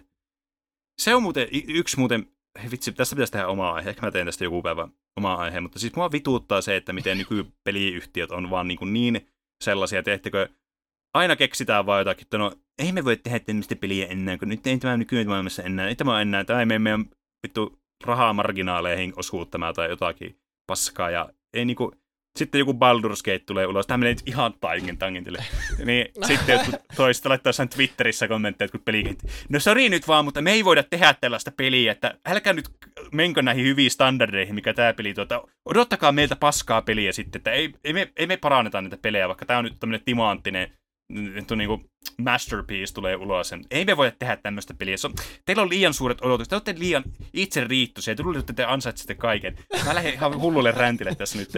Mä poistun, mä, mä poistun välittömästi tästä, että ei tää tule uuteen aiheeseen tästä nyt, tästä tuli joku viisituntinen jakso. Meidän pitää laittaa peneä kilpailemaan sinne seuraaviin turnajaisiin. Ei helvetti. Se voi tää on siis räntätä niin, totta, vastustajan puoliaiksi. Yep. Uhuh. Sai, sa, tähän tuli tämmöinen mukava peneeranttikin tähän loppuun sitten, mutta joka tapauksessa siis tämä oli siis pelisarja, mistä mä nautin tosi paljon. Mä edelleenkin monesti mietin, että tekisi mieli pelata näitä, mutta todellisuus on se, että nämä on, nämä on siis ihan ylihintaisia nämä pelit. Jos nämä olisi neljäkymppiä, tiedätkö nämä pelit, nämä tulisi joka vuosi, siis olisi mikromaksuja, ihan sama, niin neljäkymppiä voisin maksaa, sitä pääsin pelaavaa kokemaan tämän tunteen, mitä aikaisemmin silloin, että voisin kuolla sitten niille viisitoistavuotiaille jonneille, jotka on pelannut tätä peliä, sitä asti kun on syntynyt ja ne on syntynyt Xbox-ohjaajan keessä. Että et, niinku, se olisi vähän edes semmoista, niinku, kun nämä on kivoja, kivaa tämmöistä nopeaa actionia, ja musta tuntuu, että hirveän harva tämmöinen peli niinku iskee, tai siis semmoista on, semmoista, että pääsit vaan tiekko mättämään vaan. Että vähän liian tryhardi pelejä tuntuu, että kaikki on nykyään. Että mm. vaikka tästäkin on joku e-sportsi olemassa, niin se on sen verran iso meemi, että ei ketään kiinnosta. Mutta tämä on just semmoista arcade-meininkiä, mitä kaipaa niin kuin aina välillä omaan tämmöisen äh, peli niin kuin nälkään sitten aina ajoittaa. Mm. Mm. Mä en tiedä, tästä jäi vähän tämmönen haikea fiilis ehkä tästä aiheesta. Hmm. Niin, Mä, se on mun mielestä kuvastaa noita hyvin tätä pelisarjaa. Olisi siisti koittaa taas niitä vanhoja M V kaksi ja Black Opsiin multiplayerit. Mm. Onko ne edelleen hauskoja vai oliko se vaan siihen aikaan hauskaa? Niin. Mä itse asiassa yritin joskus, on tästä aikaa siis vuosia, varmaan yli viisi vuottakin. Mä yritin pelata Black Ops ykkösen multiplayeritä, mutta toki siis siellä taisi olla enää voimassa vaan nämä tota, tota, customiservut, tai siis tämmöiset niinku privaattiservut, ettei ollut enää niitä julkisia servuja. Mm. En mä muista enää tarkalleen, onko ne sulkenut ne. Mutta et, kuitenkin huomasin, että pelaajakunta oli huomattavasti pienempää, ja se oli just semmoista hikoilunörttitasoa, teikö semmoista, että ne on pelannut sitä siitä asti, kun se on tullut se peli, ja ne on syönyt ehkä kolme kertaa ulkona sinä aikana, ja käynyt vessassa ehkä, tai suihkussa ehkä kolmesti kanssa. Että niin. Sitten niinku, mm. ne on just sellaisia, että ne elää ja hengittää sitä peliä, niin se ei ollut ehkä niin nautinnollista enää kuin silloin, kun se oli niin kasuaalia silloin, back in the day. Että siitä mä tykkäsin just. Niin minäkin. Hmm. Kampanjat niissä on aina ollut siistejä mun mielestä, ne mitä niin, mä oon pelannut. Joo. Siis täytyy vielä se tähän lopuksi sanoa, että nämä, vaikka näistä yleensä aina puhutaan vain multiplayer-pelejä, ja toki nykyään nämä on pelkästään multiplayer-pelejä. Call of Duty Black Ops nelosesta asti, muistaakseni, tai siinä pelissä ainakaan ei, enää, ei ollut edes kampanjaa ollenkaan, että se oli pelkästään multiplayer-peli. Aha. Niin kyllä nämä on aika hyviä kuitenkin, ja varsinkin just ton niin kuin kaksituhattaluvun niin kuin loppupuolen, tai siis niin kuin sen nolla nolla luvun loppupuolen niin kuin nämä kampanjat oli mun mielestä hyviä. Muun muassa Black Ops ykkösen kampanja. Mä tykkäsin sitä tosi paljon. Se oli tosi mielenkiintoisia ympäristöjä, ihan mielenkiintoisia hahmoja ja hyviä lainauksia. Numbers, Mason, what do they mean? Ah, ja niin. Se on siitä. Sitten tota noin, niin siis niin, vaikka, vaikka Modern Warfare yksi ja kaksi, kun niiden kampanjat on semmoisia, niin kuin käytännössä tapahtuu, niin kuin, ne on niin kuin jatko-osa, siis semmoinen vanhan kunnon jatko-osa, eikä semmoinen Activision jatko-osa. Vaikka se oli ihan sama, niin, mutta selvä, että niissä on niin kuin selvä tarina, niin kuin, joka jatkuu siinä niin kuin ed- edellisestä sitten seuraavaan, niin ne oli oikeasti mun mielestä, mä tykkäsin niistä, ja mä kyllä aina pelasin ne läpi, kun ne tuli ne pelit. Hmm. Hmm.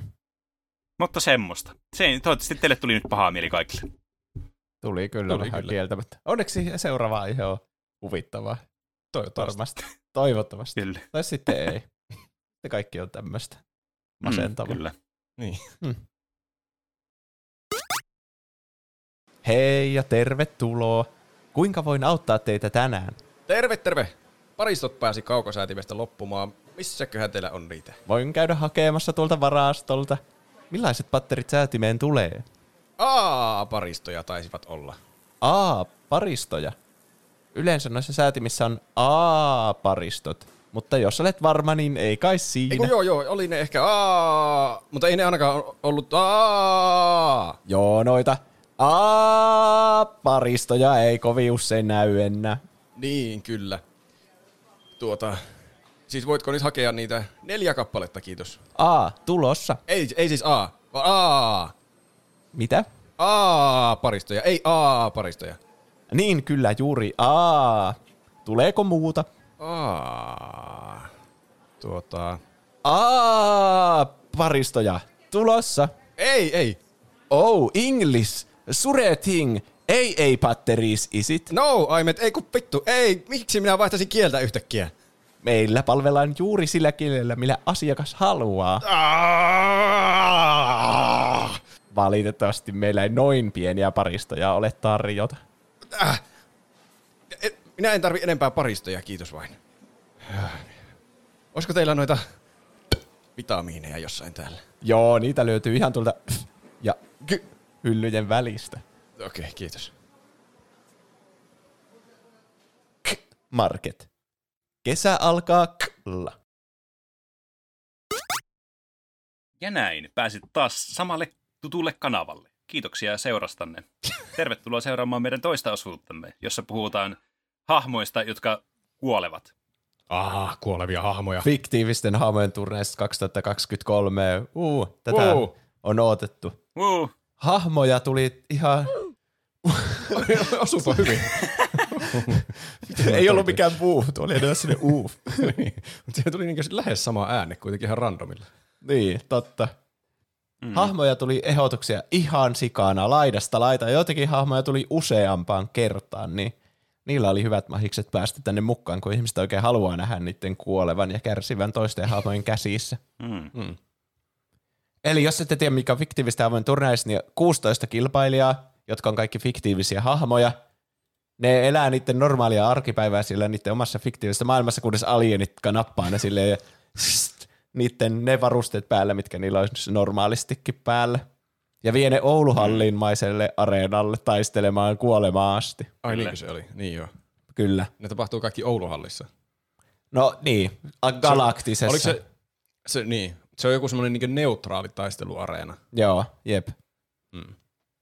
Niin, galaktinen Ouluhalli, jonne avaruusalueet vie ne on, mm. ei ole mitään, että nämä ei taistelisi keskenään, niistä tulisi kavereita. Se on, rauha ei ollut koskaan vaihtoehtona. Kukaan ei ole kaveri. Ei. Kyllä. Joten mennään suoraan ensimmäiseen kuusitoista siis ja aina se, joka kuolee, pääsee tällä kertaa jatkoon. Että se paras hahmo on se, joka kuolee kaikkiin taistelunsa. Mm. Ja hahmot... Kyllä. Hahmot pyrkii voittamaan taistelun, että ne pääsis pois tästä Totta kai. ikuisesta piinasta. Niin, ei ne yritä kuolla, että jos mä voitan, ne yrittää tappaa sen omaa vastustajansa. Kyllä. Mm. Eli ensimmäisenä uh, Crusader of Soup kertoo täällä, minä, keitosten kuningas, valitsen kilpailuun osallistuvaksi hahmoksi Tartsanin. Ja myös Isoaho mm. Rasmus sanoo Tartsan. Ja sitä vastaan tulee minä, Jonberi, ilmoitan Rocky Balboan fiktiivisten hahmojen turnajaisiin. No tässä on aika, siis lähdetään aika kovatasoisista taistelijoista liikkeelle. Kyllä. No kyllä, kyllä. Mä Tartsan, mä kuvittelen sen Disneyn Tartsanina, koska mä en niin ole nä- tainnut mm. nähdä mitään muuta versiota Tartsanista. Sen vakiovarustuksen mä laskisin semmoiseen. Eikö sillä ole aika monesti semmoinen jonkinlainen keihäs? Vai onko no se siis enemmän sillä... paljain käsi? Milloin... Sillä oli vaikka... se keihäs ainakin silloin, kun se tappoi sen leopardin, mikä olikaan. Mutta mun mielestä mm, se on yleisesti mutta... ottaen sillä vaan ihan se vaippa päällä. Niin, kyllä. Eli tämä vaikuttaisi semmoiselta, tiedätkö, nyrkkeilykeissiltä. Niin, kovasti. Paitsi mä, mä en tiedä, mitä Rambolla on mukana. Sehän nyt voi kantaa vaikka jos minkälaista ei, veistä. Ei Rambolla kuin Rocky Balboalla. Ai, oliko se Rocky Balboa? Mä kuvittelin sen Rambona koko ajan. Okei. Okay. Rocky Balboa, no sillä ei ole varmaan, mutta ehkä nyrkkeilyhanskat, mutta ne oikeastaan niistä voi olla varmaan haittaa. Niin, ja siis Rocky Balboa, mä oon nähnyt vain ekaan Rockiin mm. ja ehkä mm. Balboan, jos sen mikähän osaa, se on joku viides osa tai jotain, joskus paljon myöhemmin. Mutta mä nyt kuvittelen sen, minkälainen se on siinä ykkösen. Niin mäkin. Joo, niin kyllä sama. Molemmat on tosi fyysisiä kyllä miehiä. Olen varmasti kyllä, kyllä. hyviä kamppailemaan ihan missä tahansa varusteissa, mitkä niillä on päällä. Mm. Mä sanoisin, että tässä varmasti niin kuin suurin etu Tartsanilla on se, että se on paljon ketterämpi kuin Rocky on. Mutta Rocky on taas toisaalta kunnon semmoinen nyrkkeilyammatilainen. Niinpä, se on... Rockilla on etu, että se on oikeasti harjoittelee tuommoista taistelua niin. täyspäiväisesti. Mm. Mutta onkohan se vähän liian kangistunut niihin nyrkkeilysääntöihin, että eihän, on se vähän eri asia silleen osata tyrmätä se vastustajan ne hanskat kädessä lyömällä sitä päähän verrattuna sitten, että Tartsan on elänyt silleen, että se on niinku taistelu paljain käsi jotain leopardeja vastaan. Niin. Ja... Ja muistatteko Tartsanista sen kohtauksen, kun se hyppää se, mikä Kertsäkin selkää, mm-hmm. ja sitten se sitäkin niin täysikasvuista korillaa pidättelee siinä sillä lailla, mm-hmm. semmoisessa otteessa. Sehän on siis aivan yli-inhimillisen vahva. Niin. Se, se on kyllä totta, että siinä, on niin kuin, siinä löytyy sitä voimaa kyllä. Niin, ja mä tässä nyt kallistun ehkä siihen, että Tarzan tappaisi ton Rocky Balboan. Niin mäkin luulen. Meidän pitää saada yksimielinen päätös, että tässä mm. tulee jonkinlainen, jonkinlainen niinku konsensus mm. ja voidaan sopia, että kumpi hahmo voittaa ja näin. Niin. Mutta niin, Ky- niin kyllä mä sanon... Hmm. Siis kyllä mä uskon, että jos ne laitettaisiin nyrkkeilyotteluun, niin tietenkin Rocky ammattilaisena sen voittaisi. Mutta hetki, siinä ekassa... voittaisiko siltikään. Niin, koska eihän Rocky ollut kovin hyvä, eikä se aloittanut aika nollasta, ja mun mielestä se hävisi siinä ekassa leffassa. Niin, se taisi hävitä. Mm. Sitten se huusi Adrian. Niin. Rocky voisi vaan sillain kunniakkaasti hävitä Tarzanille ja huutaa Adrian. Niin, niin ja sitten se, kuolla. Sen Rockin paras puoli on se, että se, kyllä, se on semmoinen periksi antamaton kyllä. Että se on semmoinen, niin kuin, se varmasti, tässä semmoinen, ei ole semmoinen lyhyt kamppailu varmastikaan mm. kyseessä tässä. Mutta toisaalta tällä Tarzanilla on vähän niin kuin kaikki sen hyvät puolet myös olemassa. Mm. Mutta se on vaan niin kuin muu tommoinen yli-inhimillinen. Niin. Sillä on vielä muuten. Lisäksi tommoinen... Se niin kuin... vaikuttaa vaan siis paremmalta vaan versioilta siitä. Niin. Ja tommoinen niin kuin animaatiofysiikan edut vielä lisäksi. Että se pystyy olemaan mm. semmoisen vähän niin kuin yli-inhimillisen ketterä. Ja vahvakin ajoittain. Mm. Mutta tuo Rockin periksi antamattomuus varmasti osoittautuu hyväksi avuksi tässä kilpailun varrella, että se jaksaa aina ruveta taistelemaan uudestaan ja uudestaan ja kuolla Ai aina. Niin, totta, kun se tosiaan niin joutuu nyt sitten jatkamaan, että se reinkarnoidaan ja se joutuu tämmöiseen purgatoriin. Adrian, hetkinen. Mikä tuo mustekalahirviö nyt tuossa? Se kuolee, mutta se nousee aina uudestaan ja uudestaan. Mm. Mm, kyllä, kuvastaa hyvin mun mielestä Rockin luonnetta. Niin, mutta mä sanon, sanon nyt, kuulostaa siltä, että Tarzan tappaa Rockin. Kyllä, kyllä, kyllä mä sanoisin, sanoisin kanssa. K O Ja sehän tarkoittaa sitten, että Rocky siirtyy jatkoon tässä meidän twistisäännöillä. Näin on. Näin on. Rocky Balboa. Seuraavana sieltä ist- seuraavasti astuu jo kehään uusia tyyppejä. Ketä sieltä tuleekaan? Yleisö on hä- hämmentynyt tästä kuuluttajan sönkötyksestä. Äp, äp, ollaanko me itse niitä alieneita vai miten tämä toimii? Mä ainakin kuvittelen sut siellä kentän laidalla. Siellä katosta tulee semmoinen iso mikrofoni ja sit sä siihen. Tuolla, niin. No seuraavana to, se, kentällä sieltä tulee tommonen. Minä, Julma Eelis, ilmoitan fiktiivisten hahmojen turnajaisiin Evan Trebornin Butterfly-efektistä. Oho. Tämä sankari omaa kaikista reikisimmät kädet, jos ei Jeesusta lasketa. Ja sitten Hulikopteri laittaa seuraavan ehdokan. Mielen tuli heti Link, kun on tullut teidän hehkutuksen ansiosta ostettua P O T V ja konsolin. Mahtava peli. Eli Evan Treborn vastaan Link. Jaa, tää onkin mielenkiintoista. Musta tuntuu, että tää vaikuttaa aika yksiselitteiseltä tämä mm. kamppailu, mutta käydään nyt vähän läpi. Evan Treborn on vähän semmoinen, se on ihan täys luuseri. Niin on. Niin. Siis sillä on... teoriassa hyvä ominaisuus, että se saa matkustaa ajassa. Niin. Mutta jos me siitä Butterfly Effect-aiheesta jotakin opittiin, niin se ei niinkö hyödynnä sitä ollenkaan niinkö sen pitäisi. Se on aivan siis idioottisen mm-hmm. voimansa kanssa. Niin ja se sillä, ei, sillä ei varmasti Kyllä. ole mukana niitä muistiinpanoja, millä se pystyy matkustamaan ajassa. Ei. Ja tässä täytyy muistaa, että kuka on myös kokenut aikamatkustajaa tai kokenut niin kuin aikamatkustuksen tämmöinen sivuli, sivuhenkilö, niin kyllähän Linkki on hyvin tuttu niin aikamatkustuksen kanssa. Niinpä. Ja, ja mitäköhän se Evan voisi muuttaa menneisyydessä, että se vaikuttaisi positiivisesti se, sen menestykseen tässä? Siis jos me ottaisit jotain butterfly-efektistä, niin se onnistuisi jotenkin tekemään tilanteesta vielä huonomman silleen, että se vaihtaisi niin, sen vastustajan vai jotenkin pahemmaksi. Tai niin. menisi vaan suoraan mm. äitinsä kohtuun ja kuristaisi itsensä. Tai ihan niin kuin mitä. Niin, se tekisi jonkun ty- todella tyhmän teon, millä se itse häviäisi tässä silti. Niin. Mm. Ja vaikka sillä, ja siis todennäköisesti sillä ei ole niitä muistiinpanoja mukana, vaikka se on niinku tärkein asia sen koko elämässä, ne sivut, mistä se pystyy matkustaa ajassa. Niin. Eikä se siltikään pidä niitä mm. ikinä missään tallessa. Se tuolla areenalla niin, sitten vaan miettii, että ah, mun pitää päästä mun lipaston laatikkoon täältä dystopiselta Ouluhalli-areenalta jotenkin täältä avaruudesta. Niin. Miten mä sen mm. tein? Ja se keskittyisi vaan siihen sitten koko taistelun ajan. Ja Link on todennäköisesti jonkinlaisen kilven ja miekan kanssa varustautunut, ellei jopa Master Swordin niin. mm. ja jousipyssykin mm. todennäköisesti. Sillä on niinku mm. kaikki tommosen normaali ihmisen tappamiseen tarvittavat työkalut. Pelkästään joo, ja vielä enemmänkin, ettei tarvi niinku, siis tarvitsisi puolet noista tavaroista ja liitteistä tappamiseen. Sillä on niitä satanan kasveja, jotka räjähtää, mitä, on siinä, mitä voi sitoa jousipyssyn nuoliin. Niin. Mm. No tosi siistää siinä Tears of the Kingdomissa. Niin. Se, siis pelkällä jollakin semmoisella soihtukapullallakin se varmasti pieksisi Evan Treybornin niin. kuoliaaksi. Niin. Siis varmaan tikkuri itse ihan suoraan sanottuna. Niin, semmoinen oksa. Jep. Häh? Musta tää oli mun mielestä aika läpsyttelyä. No tää oli kyllä. Eli Link tappaisi vaan Evan Treybornia aika helposti. Niin. Mm. Sanomatta mitään. K O Niin, kyllä. Semmoinen niinku murhaava hiljaisuus. Semmoinen sarjamurhaajan hiljaisuus vaan siinä. Mm. Yleensä sarjamurheet, tai mulla on semmoinen kuva, että ne on enemmän semmoinen lätisijöitä. Niin ehkä. Semmoisia dramaattisia. Mutta en tiedä. On siinä myös hyytävä, että se on vaan hiljaa. Vähän niin kuin Jason. Mikä se sukuni? War. Mikä se on? Jason-leffa. Se, se Voorhees. Voorhees, kyllä. Se. Mm. Sehän tarkoittaa, että Evan Treyborn siirtyy sitten jatkoon.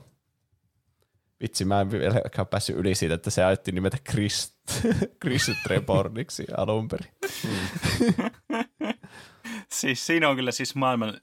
Oh, ei, ei palata siihen itse asiassa. Meidän on pakko palata siihen vielä seuraavalla kierroksella. Seuraavat taistelijat astuvat kehään.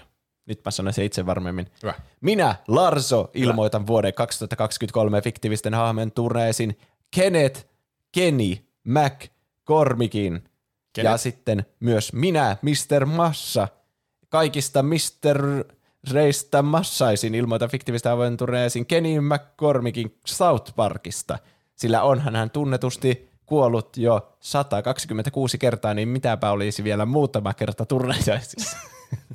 Ja häntä vastaan tulee, ilmoitan Ryan Goslingin näyttelemän Kenin uudesta Barbie-elokuvasta fiktiivisten hahmojen turnajaisiin, nimimerkillä Flynn Rider, ja mutsis on mummos laittaa myös, että minun taistelija on Ken, joka on täysi kymppi tässä turnauksessa.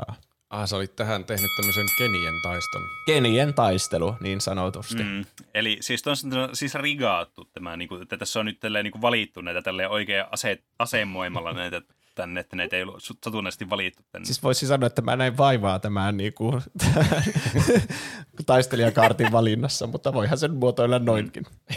Tämä rigaasi niin, mitä kyllä. Sain. Toki... Toki ehkä tästä tulee mielenkiintoisempaa, jos näitä on valittu semmoisella tavalla, että ne mm. tulee mielenkiintoisia. Mua ainakin kiinnostaa, kumpi Keni tämän voittaa. Niin. Kyllä.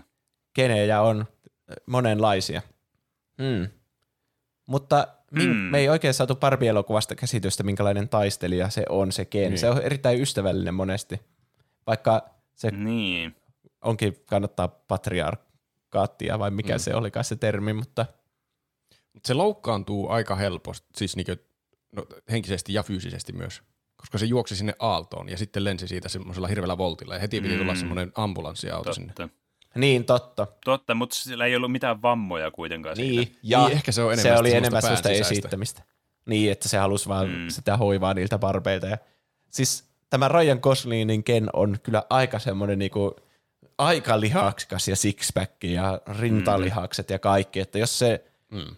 Sitten tuo Kenny on kuitenkin vaan niinku, se on vaan joku kahdeksanvuotias lapsi niinku loppujen lopuksi. Niin se, mm. kyllä nämä alkuasetelmat ulkoisesti ainakin tuntuu olevan Kennin, Kennin Barbie Kennin puolella. Niin. Mm. Ja tuo South Park Kenny, se on aika lupaava hahmo tämmöisessä kilpailussa, missä kuuluu kuolla tosi monta kertaa. Niin. Koska sillä on mm. paljon kokemusta siitä. Mä kyllä mietin, niin. että yleensä se kuolee kaikista sillä typerimmällä ja monimutkaisimmalla tavalla, mikä on vähän niin kuin, no vähän niin kuin jossakin Final Destinationissa, että hirveän monimutkainen sarja tapahtumia tapahtuu ja sitten se kuolee jotenkin tyhmästi, sitten, että mm. kaatuu jonkun pystyssä olevan kynän päälle ja siinä se. Mm. Mutta sitten on jotenkin antikliimaksi kuolla sille, että joku tommonen aikuinen mies vaan kuristaa sut hengiltä. Niin, tai hakkaa se ei ole tarpeeksi hauskaa. Surfilaudalla piekseen kuoliaksi. Niin, totta. Sillä on tietenkin niin. kaikki surffivarusteet mukana. Hmm. Hmm. Onko se sul... riippuu tietysti mikä ke... Ei, oliko, mutta ei sillä ollut surf... Oliko sillä, sur... Oli sillä surffivarusteet, kun sillä ran... se on se rantakeli? Niin. Sen työ on ranta. Se, äh, niin. Onko teillä mitään käsitystä, minkälainen taistelija tuo South Parkin Kenny on? Mä oon siis niin satunnaisia jaksoja. Mulla ei minkälaista käsitystä, minkälainen, mitä se voisi edes niinku realistisesti tehdä, koska mun on vaan niinku ainut käsitys, vaan että se vaan kuolee aina. Niin. Se, se puhuu sillä lailla, niin. Ja sitten jossain vaiheessa kuolee. Niin. Se kiroilee paljon. Mutta en mäkään nähnyt. Mä oon nähnyt kaikki South Park-jaksot ja ei se kyllä taistele ikinä.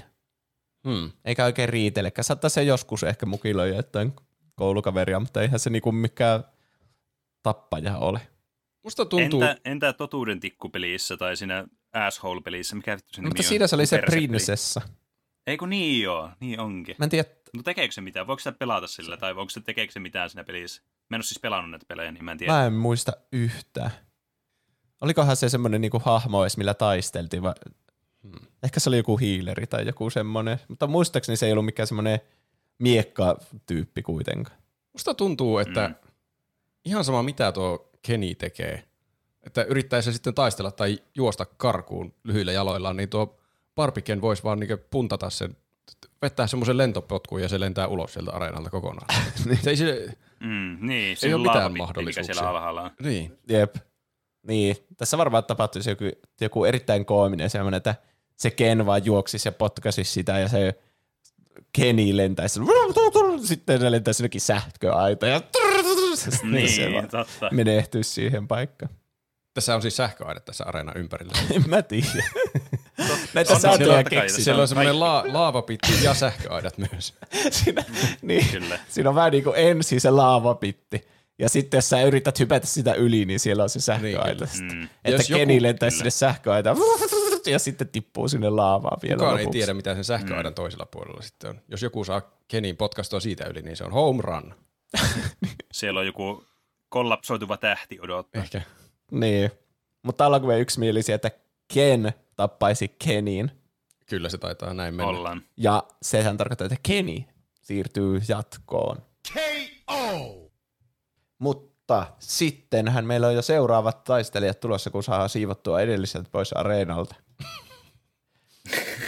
Tässä, ollut... tässä tapauksessa Ken voi vaan kävellä ulos. Tässä ei ollut nimimerkkiä, niin Pene saa keksiä nimimerkkiä. Öö... Eri Kepperi haistelija. Minä Eri Kepperi haistelija haluan ilmoittaa Karvisen fiktiivisten hahmojen turnajaisin. Mm. Ja Karvista vastassa on, öö, tälläkään ei ole nimimerkkiä. Öö, se on niin, elefantti yksi. Elefantti yksi. Elefantti yksi. Hei, bongasin, että fiktiivisten hahmojen turnajaiset tulee taas ja ajattelin ilmoittaa mukaan hopeanuolen. Jaa. Mm. Nyt on nelijalkaisten olentojen... taistelu. Kissa, Kissa vastaan, vastaan koira. koira. Kyllä. No tässä ainakin tämä asetelma on rakennettu tälleen niin kuin aika yksipuoleisiksi tämä, että tuo kumpi näistä, sanokaapa nyt vaan niin kuin tälleen rehellisesti, kumpi osaa tehdä lentävän sirkkelin? Onko se Karvinen vai hopeanuoli? Karvinen osaa vaikka mitä. Se osaa tanssia ja se osaa puhua. Öö, se, se osaa tehdä monimutkaisia juttuja. Se tykkää lasagnesta. Se tykkää lasagnesta. Mä mietin nyt sitä elokuvaversiota, mä en ole hirveänä niitä sarjakuvia sille lukeen. Se teki se ihme virittely jotenkin sen maidon saamiseksi niin, että se toinen kissa meni sinne korkeuksiin. Niin, se voisi tässäkin kehittää jonkun semmoisen Rube Goldberg-machinin. Niin, mm. mutta siis... Vai voisiko? Olisiko sillä ne tarvikkeet siellä? Sillä ei, ei ole mitään en, tarvikkeita, se on ihan nakkena, vaan siellä tulee sinne psy, mm. Mm. ilman mitään. Jep. Ja hopeanuoli, on, se on taistelija. Ja mm, se on kyllä. Siis mun ensireaktio tähän parivaljakkoon, mitkä tuo, tuo alieneiden lautakunta, joka näitä kilpailijoita laittaa vastakkain, niin ensimmäinen, kun mä kuulin siis tämän parivaljakon, niin oli se, että hopeanuoli vaan raatelisi tämä aivan tuusan nuuskelista. Mm, kar- niin se tuntuu. Karvinen ilmestyy sinne ja mitä? Onko tänään maanantai? Ja sitten se lentävä sirkkeli. Niin. Jep. Jep. Se ei tarvitse käyttää lentävää sirkkeliä. Musta tuntuu, että se tehoaa parhaiten semmoisiin isoihin vihollisiin. Että mm. tässä tilanteessa niin, vaan kyllä. Käyttää sitä omaa niinku koiramaisuuttaan, se juoksee sen Karvisen kiinni ja sitten mm. vaan niinku syö sen. Kyllä. Mutta jep. Mitä jos Karvinen onkin yllättävän kova taistelija? Se ei ole vaan ikinä joutunut semmoiseen tilanteeseen, että se alkaa sillä... Annapa, annapa, annapa mulle esimerkkejä, mitä Karvinen voi tehdä. Se vois... Mitä, mitä Karvinen osaa tehdä? Se voisi heilauttaa kättä tällainen... Eiku mikä se on se kissan käsi, semmoinen tassu, missä on niitä kynsiä. Tchau. Se voisi tehdä semmoisen raateluisku. Tchuh. Tchuh! Tai Tchuh on juuri se ääni, mitä mä kuvailisin, millainen se on se isku. Mä en edes, niin. Siis, eh. mutta hopeanuoliva voi tehdä kaiken, mutta paremmin. Niin. Niin. Tuo enintään se, enimmillään hopeanuoli saisi semmoisen eeppisen uudessa arven sen silmän päälle. Ah, sain tämän mm, taistelusta ja niin. karvista vastaan. Sitten niin, se kostaa sille ja syö sen ja heittää lopuksi luut sinne laavaan. Mm. Mm. Mm. Kyllä, joo. Emme, vaikka kuinka yrittäisi väitellä karvisen puolesta, en mä usko, että se on mahdollista. Saadaan sitä voittamaan tätä. Niinpä. Hopeanuoli voittaa tämän erän. Kyllä. Mikä tarkoittaa, että Karvinen siirtyy jatkoon. Ai niin, totta. Karvinen, sillä on yhdeksää elämää, niin katso. Mm. Se elää vielä sitten seuraavassakin kierroksessa.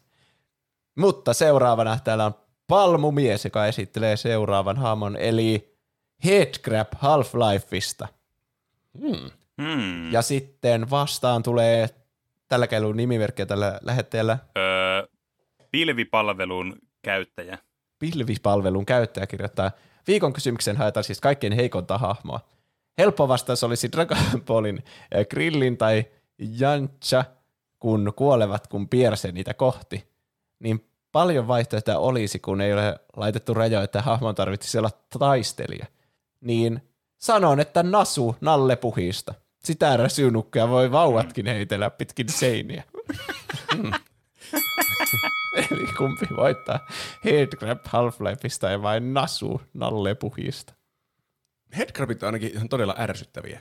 Niin. Mm. Ei mennä osua millään, kun ne hyppii vaan naamalle. Kyllä, mutta nekin tuntuu, että nekin niinku räjähtää ihan siis pelkästään niinku sillä, että niitä katsoo niitä mm. päin. Jos astuu vähän päälle, niin se vaan plöts. Niin. Mutta Nasu on niin. aika pieni. Vaikka si- se vet- niin, vetäisi semmoisen bodyslammin, niin siinä ehkä olisi semmoinen ja se hyppää vaan pois siitä. Niin, kyllä. Ja se on kuitenkin, musta melkein tuntuu, että headcrab on semmoinen samankokoinen kuin Nasu. Niin. Niin sittenhän se on semmoinen bodycrab käytännössä. Niin. Mutta se ei myöskään saa, mä en tiedä mitä headcrabit tekee tämän muniikone vähän niin kuin Alienissa, että sinne niin kuin sisu, sisään jotain munia. Mä en, kun niistähän niistä tulee, tulee semmoisia niitä... sombeja vähän niin, niin kuin. Mm, niin. Kan... Niin Nasustakin tuli sitten semmoinen zombi. Mutta jos se niin. menee kokonaan siihen, ja auttaako se Nasua niin, mitenkään, että se on pehmolelu? Mm. Hmm. Hmm. Ei. En, ei varmaan en kyllä tiedä. Mä sanoisin, että se haittaa vaan. Niin. Koska, koska se, on, se on entistä huonompi taistelija siinä tapauksessa, jos me ajatellaan tämmöistä hypoteettista tilannetta. Se vaan makaa siinä. Odottaa, että joku leikkii sillä. Niin. Mä sanoin, että meidän täytyy olettaa, että se on jollakin tavalla elävä olema kuitenkin. Joo, on. Että sen voi tappaa kuitenkin. Niin. mm. Mä en tiedä, mitä Nasu voi tehdä siinä vaiheessa, kun headcrab hyppää sitä kohti. Niin kuin, jos miettisit, me voidaan verrata Nasua itseemme. Niin. Me ollaan vähän niin kuin vaan ihmisen kokoisia Nasuja. Että jos tämmöinen niin, minun kokoinen headcrab hyppäisi sun päälle, mitä sä tekisit? Niin, totta. Että... Ainut, niin. Mä sanon, että ainut vaihtoehto olisi se, että kun tässä on tämmöinen ulko... reunus, joka on kuolettava, mutta jos ajatellaan tätä, niin kuin on neutraali tai taistelukenttä silleen niin kuin lähtökohtaisesti, sitä ei saa hyödyntää tässä tappelun timmellyksessä, mitä kyllä äsken hyödynnettiin aika kovasti, niin ainut olisi sitä väistää, se toinen hyppäisi sen laavaan niin. ja kuolisi, mutta se on niin kuin ainut, mitä mä keksin. Headcrabit on aika tyhmiä. Ne vaan hyppää kohti ja niin. sitten voi liikkua sivulle. Mutta toisaalta Nasuki on aika tyhmä. Se on aina vain, oi voi, mm. oi mitä nyt oli, puh, mitä tehdä, niin, totta, pöllö, kerro ratkaisu. Sehän menee aina semmoiseen kunnon niin kunnon semmoiseen halvaukseen ja joka tilanteessa, että se ei oikein osaa tehdä mitään. Joo, siis minä olen kuopassa, miten täältä pääsee pois? Niin, se on niinku vetäisi vittu ketamiinia vaan yhtäkkiä vaan hirveän määrä. Joo, siis se varmaan just, mä en tiedä, yrittäisikö se edes millään tavalla tappaa sitä headcrabia. Mä en tiedä, miten se sen tekisi, vaikka se olisi paikallaan se headcrabi. Että musta tuntuu, että Nasu justiinsa panikoisi, pyörisi vähän aikaa ympyrää, sitten menisi silleen silmät kiinni siihen maahan, sikiöasentoon ja antaisi vaan tämän headcrabin niinku... Tehdään niin, ihan niin. mitä tahansa, niin kuin vaan repiä sen kappaleiksi. Mutta meihän piti olettaa, että ne yrittää tappaa toisensa. Niin, mutta mit, mm. Nasun pienet pehmoiset kädet ei varmaan tee mitään vahinkoa tähän, että se enemmän niin kuin satuttaa ehkä itsensä, vaikka se alkaisi hakkaa sitä. Niin, niin se voi olla. Mm. Mutta mitä sitten tapahtuu, kun tämä headcrabi syö tämän Nasun? Mitä se tekee niille ihmisille Half-Lifeissa? Niin tuleeko Nasu nyt seuraavalle kierrokselle semmoisena zombina? Niin, että se jää siihen se headcrabi. Niin. Mä sanoisin, mä sanoisin, että se resetoituu aina kuolemisen aikana. Niin. Mm. Ja muutenkin, mä en tiedä, voiko se sille samalla lailla niin kuin tulla siihen päähän niin kuin ihmisille. Että... Niin totta, sehän vaan niin kuin söisi sen kokonaisuudessaan niin kuin yhdellä hotkaisulla. Niin mustakin vähän tuntuu. Ehkä. Hmm. Kuulostaako siltä, että headcrabi voittaa nasuun? Kyllä se, kyllä kyllä se, se taitaa voittaa.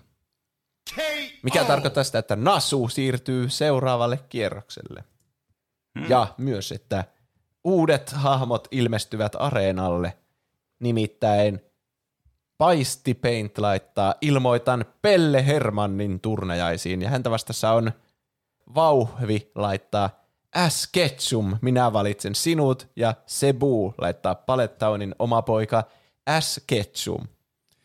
Okei. Tässä Pelle on... vastaan poika. Meidän on pakko tässä tehdä on nyt tärkeä päätös. Tässä on varmastikin yksi keskeinen kysymys. Niin. Onko Ashillä nyt nämä pallot mukana täällä? Niin. Hmm. Koska en mä haluaisi, että voi tuoda muita kilpailijoita mukana tänne. Mm, mutta toisaalta säännössä sanotaan, että niiden täytyy tulla semmoisilla kamoilla, mitä niillä normaalisti olisi mukaan. Niin. Eli olisi jonkin verran. Silloin aina, aina, silloin aina no, me, voidaan niinku, me voidaan ottaa silleen, että Pikachu ei päässyt, kun sitä ei niinku biimattu sinne, kun se on aina pois pallosta. Niin. Että se ei ole mm. tuolla mukana. Mutta kyllähän sillä ne pallot aina, missä on jotain, riippuu tietenkin vähän mistä aikajanasta menee, että mikä niin. Pokémon sillä on siellä, mutta kyllä sitä varmaan niin kuin normaalitilanteessa aina jotain löytyy sieltä. Se on joku semmoinen pieni spin-off-jakso siellä Pokémon-universumissa, että yhtäkkiä S vaan viimataan ja. pois ja Pikachu, sillä on semmoinen oma seikka, että mitä, missä on S, ja sitten mm. se S tulee joskus takaisin. Niin. Niin. Kävin tappamassa Pelle. Ta- ja, joo, vaikka... Poké-pallot on niinku... kuitenkin esineitä, ja se on jotenkin digitaalisena se Pokémon siellä sisällä. Nämä alienit ei varmaan tajua edes, että hetkinen, se salakuljetti tänne jotain muita, mm. vähän niin kuin mm. taistelijoita. Eli sillä saattaisi ihan hyvin olla mukana vaikka Charizard. Ja... Niin, ja Pelle Hermanni vastaan niin. Charizard on sitten selkeämmän kuulunen taistelu. Mm, niin. niin. Mm. Mm. Toi on kyllä siis... Vaikka olisi kuinka paljon plättyä ja mantsikkaa hilloa. Vaikka me mentäisiin semmoiseen aikajanaan, että tämä olisi niinku just sinä hetkenä, kun se lähtee sinne seikkailu sen Pikachun kanssa. Ja sillä ei mitään muuta Pokemonia vielä siinä vaiheessa. Mm. Ja se biimattaisi. Niin silloin silti, silloin se tota noin niin... pyykkinaru siellä mukana, jolla se voisi kuristaa Pelle Hermanni. Ja myös sillä on varmaan mm. Pokemon-pallo mukana, tai siis Pokepallo. Niin. Se voi pyydystää Pelle Hermannin. Vaikka sille pyydystää ihmistä. Voisin kuvitella, että sillä sen laukussa myös löytyy joku linkkuveitsi tai joku mora tai jotain. Mutta ilman, että menee näihin niinku spekulaatioihin, niin sillä vähintäänkin jotakin murhavälineitä siellä täyt- on mukana. Te aliarvioitte ehkä Pelle Hermannin murhanhimoa myös. Koska siis, mm, se on totta kyllä, meillä on vielä menty mm. siihen. Pelle Hermanni kuulee, että S. Ketchum on se vastustaja, vaikka sinne ilmestyisi yhtäkkiä jätti lohikäärme sinne areenalle. Niin tajuaiskohan Pelle Hermanni, että ei mun tarvittaisi olla tuota lohikäärmettä vastaan, riittää, että mä käyn sun pojan tuolta. Mulla on tää satana kepaakkoja kaikki. Hakkaamassa. Niin. Tää, tajuaisko mm. se, että vähän niin kuin se on se hive mind, joka pitää tuhota se S, ja niin. se voisi sillä siirtyä jatkoon. Niin, eikö siis tässä hän... tapauksessa ei jatko, vaan vapautus. Mutta jos se lohikäärmeet on siinä välissä, niin se on vaikea päästä käsiksi, vaikka onkin pieni poika siellä takana, minkä se voisi sitten piestä kuoliaksi. Niin. Ja siis Pokemonissahan voi periaatteessa heittää kaikki pallot vaikka kerralla, kun ei noudateta näitä taistelusääntöjä. Niin, että mm. sillä on varmasti ainakin kolme Pokemonia mukana, ellei jopa kuusi. Niin, viisi itse asiassa, koska sillä on aina Pikachu mukana, mutta Pikachu ei nyt oteta niin, huomioon. Joo, joo. S olisi varmaan yhtä ihmeissään kuin Pelle Hermanni tästä tilanteesta, että mihin Pokemon liikaa mutta on lähetetty. Missä tämä treeneri on? Miksi tuo on noin kirottu tuo mister Mime? Niin. Onpa outo mister Mime, mutta ei. Anyway. Se, niin sitten. Se yrittäisi kaapata sen vaan poke- niin. pokepalloa. Niin. Hmm. Kyllä mä sanoisin, että siis... Hmm. Mitä, kuvitellaan tilanne, että mitä niin kuin se Pelle Hermanni, okei mä voisin kuvitella, että semmoinen aikuinen Pelle, niin kuin on, sillä on niin kuin tappo niin kuin mahdollisuuksia varmastikin monia. Ja sitten sillä on se kepaakko, onko sillä se kepaakko mukana? Mä muistan varmaan vähän... aina kepaakko mukana. Niin, mä muistan huonosti kyllä Pelle Hermannin Loresta, mutta mm. se saattaisi olla sillä mukana. Se en tiedä, osaako se keppi tehdä mitään muuta kuin nauraa, että onko se niin kuin hirveän hyödyllinen myöskään tässä. Niin, se, niin, ja sitten mm. kysymys herää, että onko se, onko se jos se on ha- elollinen henkilö, hahmo, niin sitten se on eri henkilö. Se ei, sitä ei voi biimata sinne mukaan, kun tässä pitää olla vain yksi henkilö kerrallaan. Vaikka se olisi keppi, mutta jos sillä on joku persoona ja ajatukset, niin sitä ei voi sitten ottaa mukaan. Mutta pokepallon voi ottaa, jossa on myös. Hmm. Mun mielestä pokepallo niin, ja keppi on aika sille samanlaiset, että ne molemmat on niin. esineitä, jossa on vähän niin kuin tietoisuus. Toi, niin. Meidän pitää päättää nyt jompikumpi, että tuleeko toiset olennot mukaan vai ei. Mä veikkaan, että melkein mikä tahansa Pokémon, yksi Pokémon on parempi kuin keppi. On mm. kyllä, ja mikä tahansa Pokémon on parempi kuin Pelle Hermanni. Niin. No paitsi ehkä joku makikarppi vaikka. Niin, no joo, niin. makikarppi. Tai, tai sitten joku, just joku, miksi mä saan sitä päähän, mikä se on Weedle seuraava muoto? Tai Kakuna. Kakuna. Mm. Tai Metapod. Tai Caterpie seuraava muoto, mikä Metapod, se on? Niin. Eikö, Metapod, nekin niin. voi kovettua semmoiseksi kiveksi, ja sitten Pelle Hermanni yrittäisi potkaista jättimäisellä kengällä, ja sitten sillä vaan itsellä sattuisi. Niin, totta, silleen koomisesti. Ai, ai, niin. Se pomppii siinä yhdellä jalalla. Niin, jep. Mutta toisaalta ei sen tarvitse sitä niin. Metapodia potkaista, se voi potkaista Ashia. Jos se toisaalta toi, on muuten, toi oli itse asiassa hyvä, että toi tuli esille toi tota, noin, niin rakettiryhmä, koska nehän on siis semmoisia käytännössä niinku pellejä vaan tässä universumissa. Niin. Niin, ja niitä se pieksee siis päivät pitkät, joka päivä aina tyyliin, ne ampaisee matkoihinsa. Niin. Varmaan Pelle Hermannikin ampaisi tästä matkoihinsa johonkin sinne niin. laava. Ja me tiedetään, että Ash ei koskaan vanhene, mutta se kuitenkin kerää kaikki ne muistot ja kokemukset, mikä sillä on ollut. Eli se on oikeasti vanhempi ja se voisi olla periaatteessa niin kuin aikuisikäinen, mutta se on vaan tämmöisessä lapsen ruumiissa. Eli silläkin on kokemusta karttunut. Niin. Mm. Mutta jos se joutuu semmoiseen hand-to-hand-kombattiin aikuisen Pellen kanssa, niin siinä, siinä vaiheessa niin, sillä on huono tilanne. Mä, löysin, mä googlasin Pelle Hermannin, niin löysin tämmöisen meemin, että se Pelle Hermannin pää tulee sieltä viemäristä vähän samalla lailla kuin Pennywisella. Mutta tässä lukee... Voi änkäröinen, kohta lähtee henkäröinen. Ja mun mielestä se sopii tosi hyvin tähän tilanteeseen, koska mä oon valmis sanomaan, että Pelle Hermanni häviää Ashille tässä taistelussa. Mm. Kyllä, jos, jos jonkun Pokemonin saa ottaa mukaan, niin si- silloin se ainakin häviää. Niin.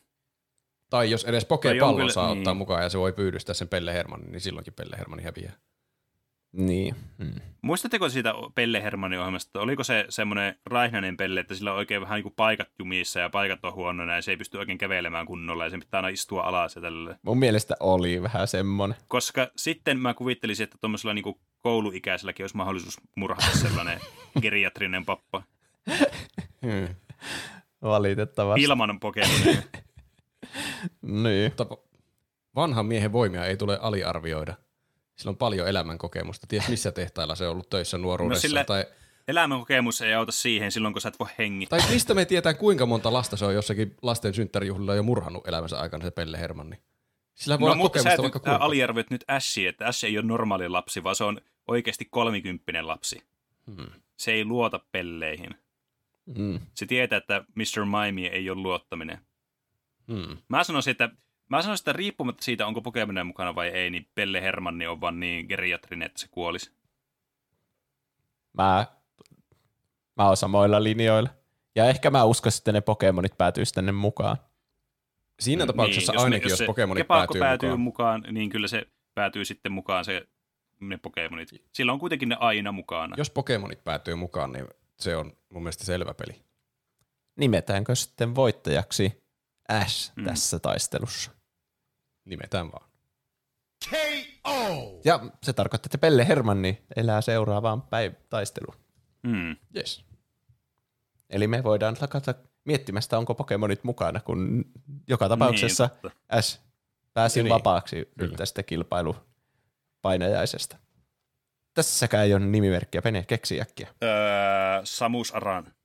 Samus Aran kirjoittaa tänne fiktiivisten hahmojen turnajaisiin Klondike-vuosien Roope Ankka, Don Rosan Roope Ankan elämä ja teot epoksesta. Ja Saimaannorppa laittaa, minä Saimaannorppa ilmoitan turnajaisiin Roope Ankan.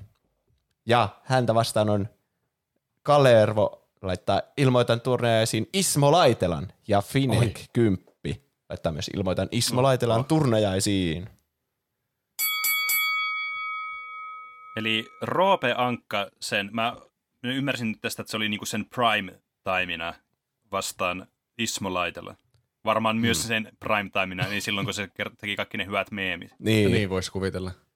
Jep, se, se oli tosi aggressiivinen. Me Roopen kanssa Totta. Siitä pari viikkoa, kun me katsottiin video, missä se huusi jollekin naiselle jotain, voi helvetti!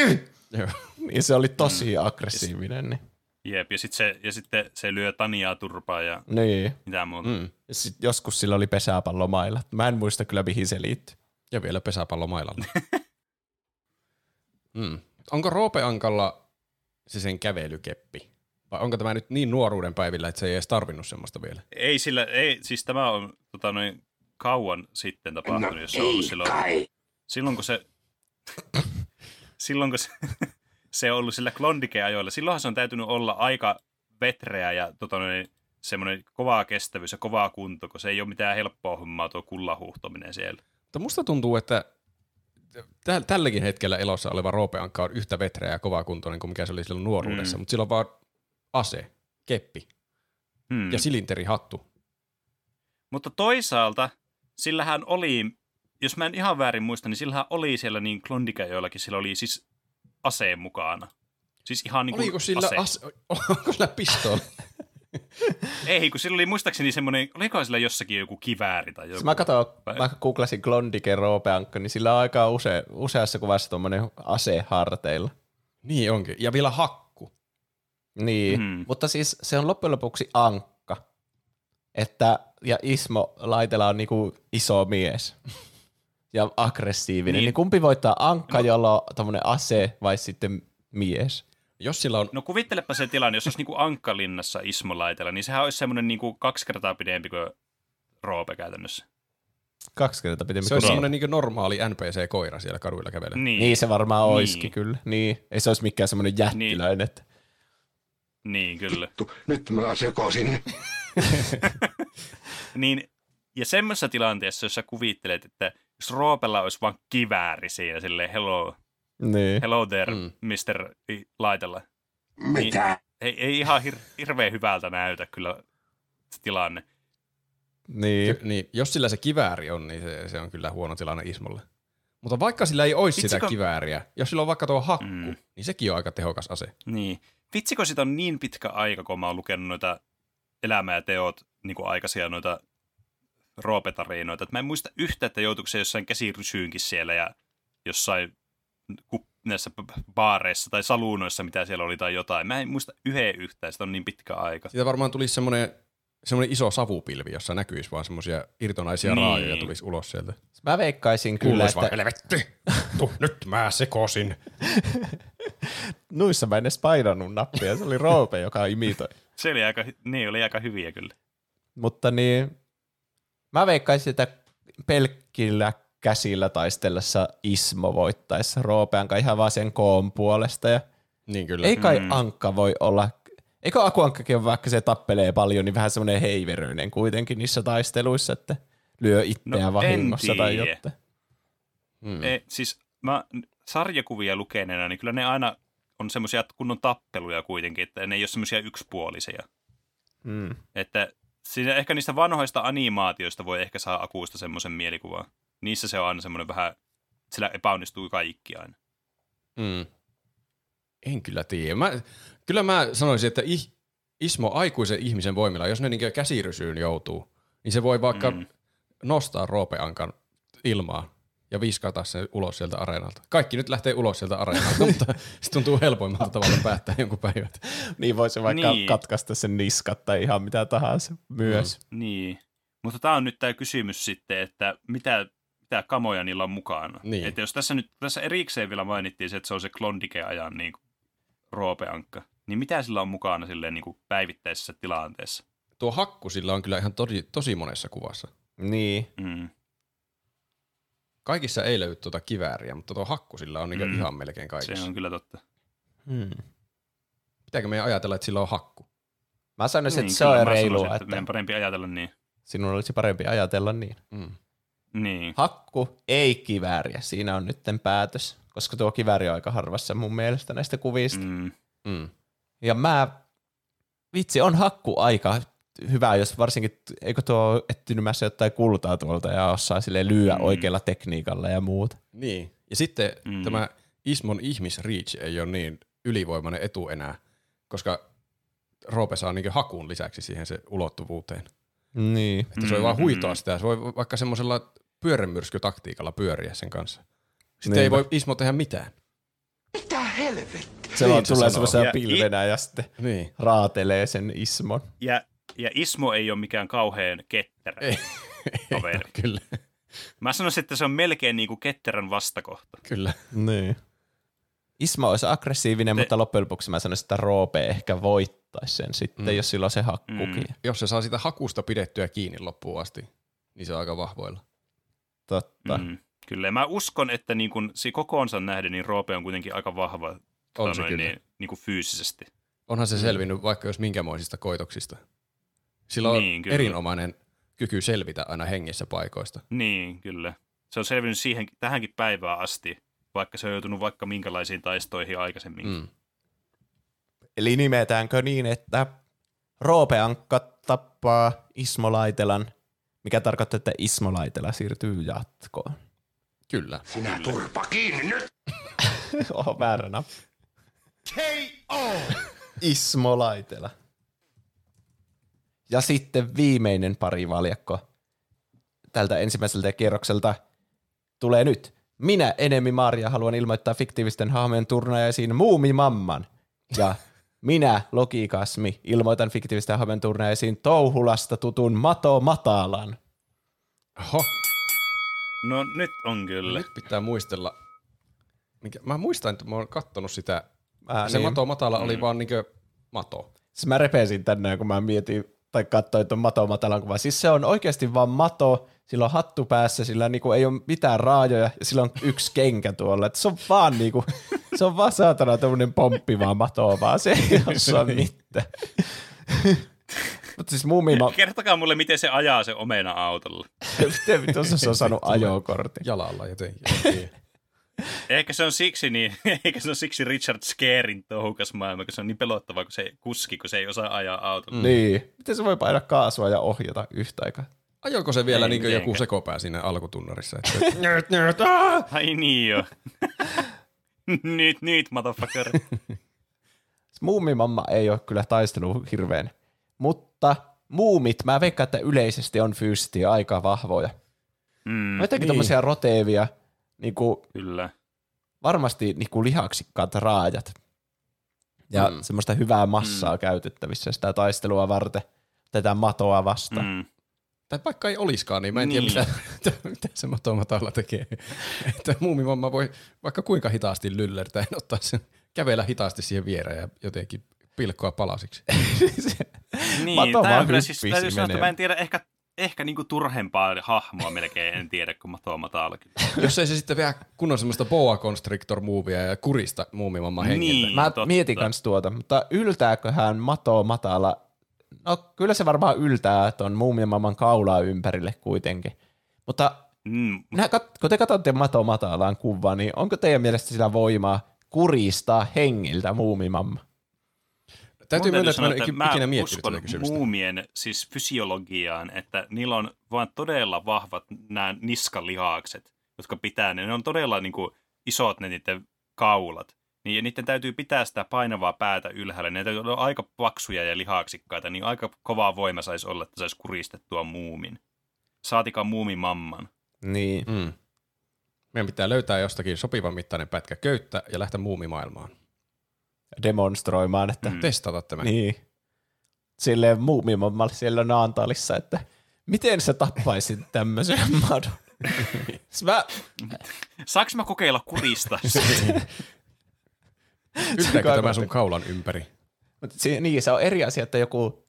Että sä vaikka kuristaisit muumimammaa semmoisella köydellä, mikä on Mato Matalan mittainen, niin ihan eri asia. Kun musta tuntuu, että Mato Matalassa ei voimaa niin kuin paskan vertaa ihan oikeasti. Mm. Se on niin. Niinku kastematon, mutta isompi. Kyllä ne semmo- niin, niin, semmoiset siis kunnon se... semmoiset fyysiset käärmeet on kyllä paljon isompia. Semmoisia lihaksikkaamman näköisiä mm. matoja. Niinpä. Kyllä. Ja sit muumimamma, sillä on aika lyhyet kädet ja muuta. Mutta tässä on niinku paljon aikaa käytettävissä. Että kyllä se, niinku, se voisi lyödä sitä tollasen, se voisi hakata sitä vaikka tollasen käsilaukulla. Mm. Mm. Mistä me tietää, ta- löytyykö sieltä joku pistoli sen käsilaukusta? Olemme koskaan kurkattu sinne sisälle. Niin, en tiedä. Voi olla. Kyllähän muumipapallakin on se tussari. Yllätysmora. Mitä, mitä muumimamman käsilaikossa nyt mä alkoi kiinnostaa? Mutta siis mä veikkaan, että muumimamma myös niin voisi vaikka talloa tämän madon tarvittaessa. Niin, kyllä mä astua päälle siihen eikä ikinä astua pois päältä. Kyllä se pikkuhiljaa siihen kuolee. Niin. Okei, mä löysin muumi piste comista tämmöisen faktan. Okay. No niin. Laukun uumenista löytyy muun muassa kuivia sukkia, rautalankaa, kaarnanpaloja, karamelleja ja vatsapulveria. Vatsapulveri kuulostaa kyllä jotenkin pelottavalta. Mielestäni nuo kaikki oli tosi outoja. Rautalangalla varmasti saa tapettua. Niin, miksi sillä on sukkia? Niin, onko ne pikkumyylle ne sukat? Mä veikkaan, että ne on kerätty kaikista sen murhaamista ja muista madoista, kun niillä on se outo jalka siinä. Niin se laittaa niin niiden sukat talteen. Niin, siksi kyllä. Siellä ei ole yhtään parillista sukkaa, siellä on vaan parittomia sukkia. Ah, niin, mm. Jep. Mistä näitä yhden jalan sukkia tulee sulle? Niin. Oho, niin. Älä välitä, ota tästä vähän vaapukkamehua, mä teen lettuja. Tästä vatsapulveria kyytipojaksi. Niin. Tässä on jälkiruoka, ei sitä... yhtään madoista tehtyä, siis tämä mun... Älä välitä tuosta vihreästä hatusta. Niin. Oho, mistä se? Selvästi nuuskamuikku sen hattu. Mä veikkaan, että muumimamma kylmäverisesti murhaisi matoa matalaan. Kyllä mäkin sanoisin. Kyllä mäkin uskon. K O Mikä tarkoittaa siis, että matoa matala siirtyy jatkoon. Me ollaan kierretty nyt kaikki ensimmäiset kierrokset tästä. No niin. Voidaan päästä seuraavalle kierrokselle sitten. Nimittäin meillä oli Rocky Balboa ja se on nyt vastaan Evan Treborn. Ei hyvältä näytä tämä, tämä kamppailu kyllä. Evan Trebor on kyllä kova kilpailija tässä formaatissa.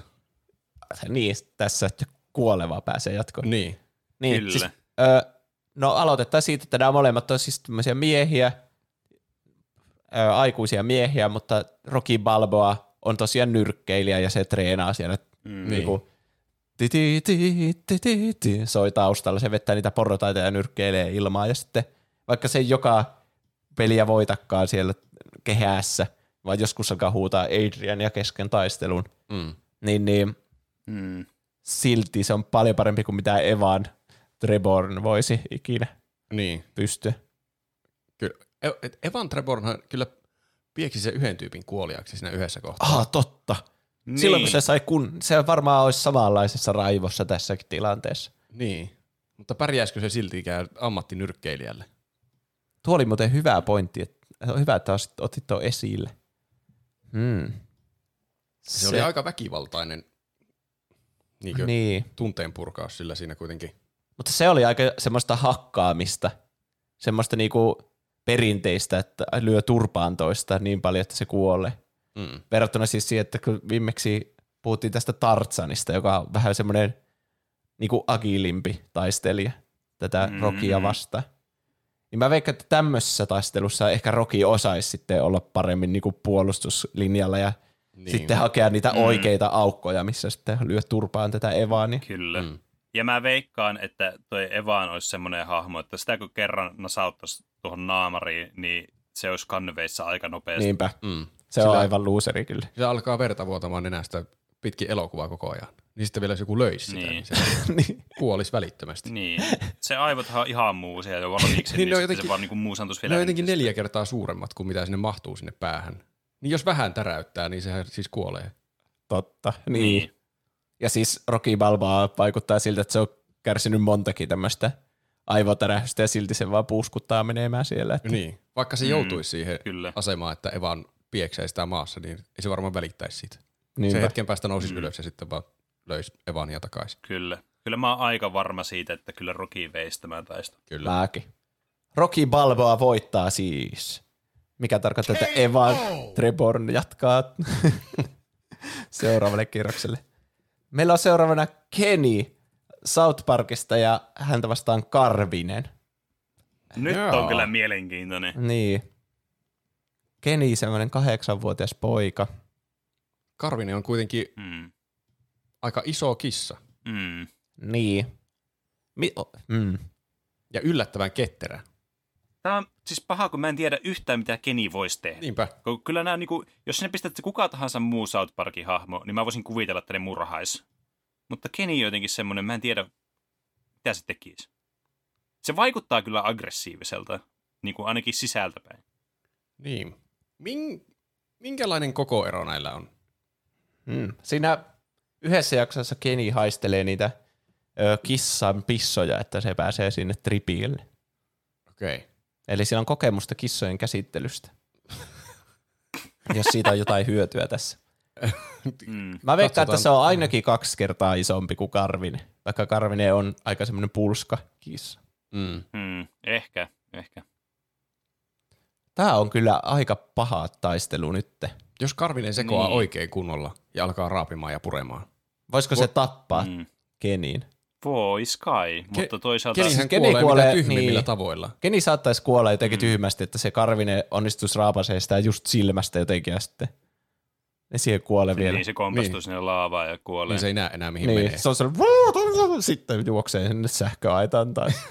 niin. Mm. Tai laavaan tai ihan minne vaan. Niin. Että en mä, joo, no niin, en mäkään tiedä. Kenin, mm. Kenin huonon puoli on se justiinsa, että ei, ei se, että se kuolee aina joka South Park-jaksossa, vaan se, että se ei, mitä se, se ei tee niinku mitään. Mitä se tekee? Niin, se, se ei se, vaan niinku tee mitään. Sillä ei minkäänlaisia taistelutaitoja. Niin. Joo, mä en oikein, mä en jotenkin näe sitä, että se satuttaisi hirveän hyvin tehokkaasti sitä Karvista. Mm. Niin. Ja Karvisella on kuitenkin vähän niin kuin teräaseita kehossa. Niin.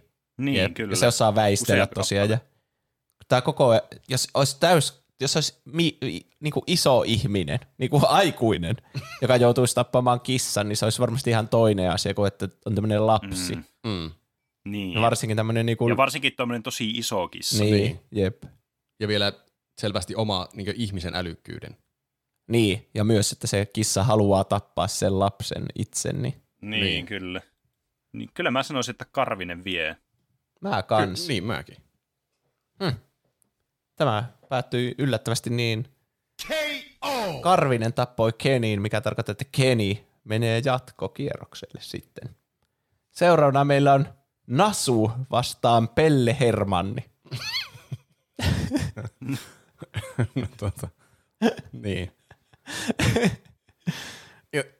Jotenkin tuntuu, että Nasulla ei ole paljon sanottavaa tässä. Joo, se on se, vähän sellainen ensireaktio kyllä mullakin. Ehkä se taas vähän juoksee karkuun ja kyyristelee ja oi voi, mm. mutta sitten Pelle Hermanni voi vaan niin tallaa sen hengiltä. Jep. Niin, sillä on niin vielä tosi isot kengät, että se saa sen koko Nasuun sinne niin ihan helposti. Minä teen sellaista plättyjä ja vielä mansikkahilloa.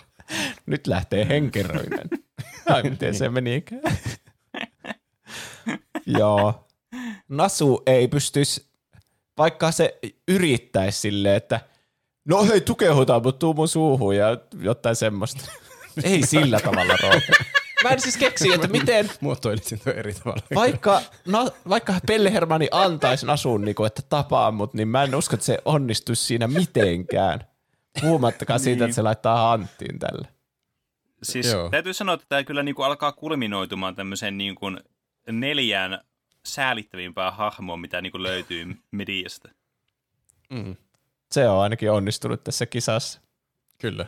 Kyllä. Mutta mä sanon, joo, kyllä, tätä on turha pitkittää enää. Pelle Hermanni niin vaan liiskaisi Nasuun isolla niin kengällä. Ja tarvittaessa vaan, niin kuin se kommenttikin sanoi, niin paiskoisi sitä pitkiä seiniä. Niin, kyllä. Mm. Hmm. Raukka Nasu, mutta se joutuu vielä kärsimään seuraavalla kierroksella, koska, koska Pelle Hermanni siis tappaa Nasu, mikä tarkoittaa, että Nasu siirtyy jatkoon. Ja viimeinen tätä, tätä kierrosta on parivaljakko Ismo Laitela vastaan Mato Matala. Tämäkin on aika yksinkertainen. Ismo Laitelahan voi ajatella vaan niin kuin Muumimamma plussana. Niin. Niin. Vielä aggressiivisempi Muumimamma. Niin. Ei ole ehkä vatsapulveria tai yksittäisiä sukkia, mutta on aikuisen miehen voimat, jolla voi kyllä sitoa Mato Matala vaikka solmulle. Niin, niin se voi varmaan oikeasti ottaa toista päästä kiinni ja toista päästä kiinni ja repiä sen kahtia. Niin, jep. Mä veikkaan, että se tarttuisi siitä ja sitten vähän niin kuin pesäpallo mailalla, niin paiskoisi sitä niin sille, että sen pää aina niin, terähtää sen kenttään. Ja voi juma. Jep. Kun se olisi kalastanut jonkun kalaa ja sitten vaan lyöstää siihen paattiin, että se tainuttuu ja kuolee. Voi hirveä. Mutta tällä kertaa siellä ei ole matoa koukussa, vaan se mato on siinä kädessä. Kyllä. No niin, ja joo, se kuristaminen musta tuntuu, että se on vielä vaikeampaa tälle ismolle jotenkin.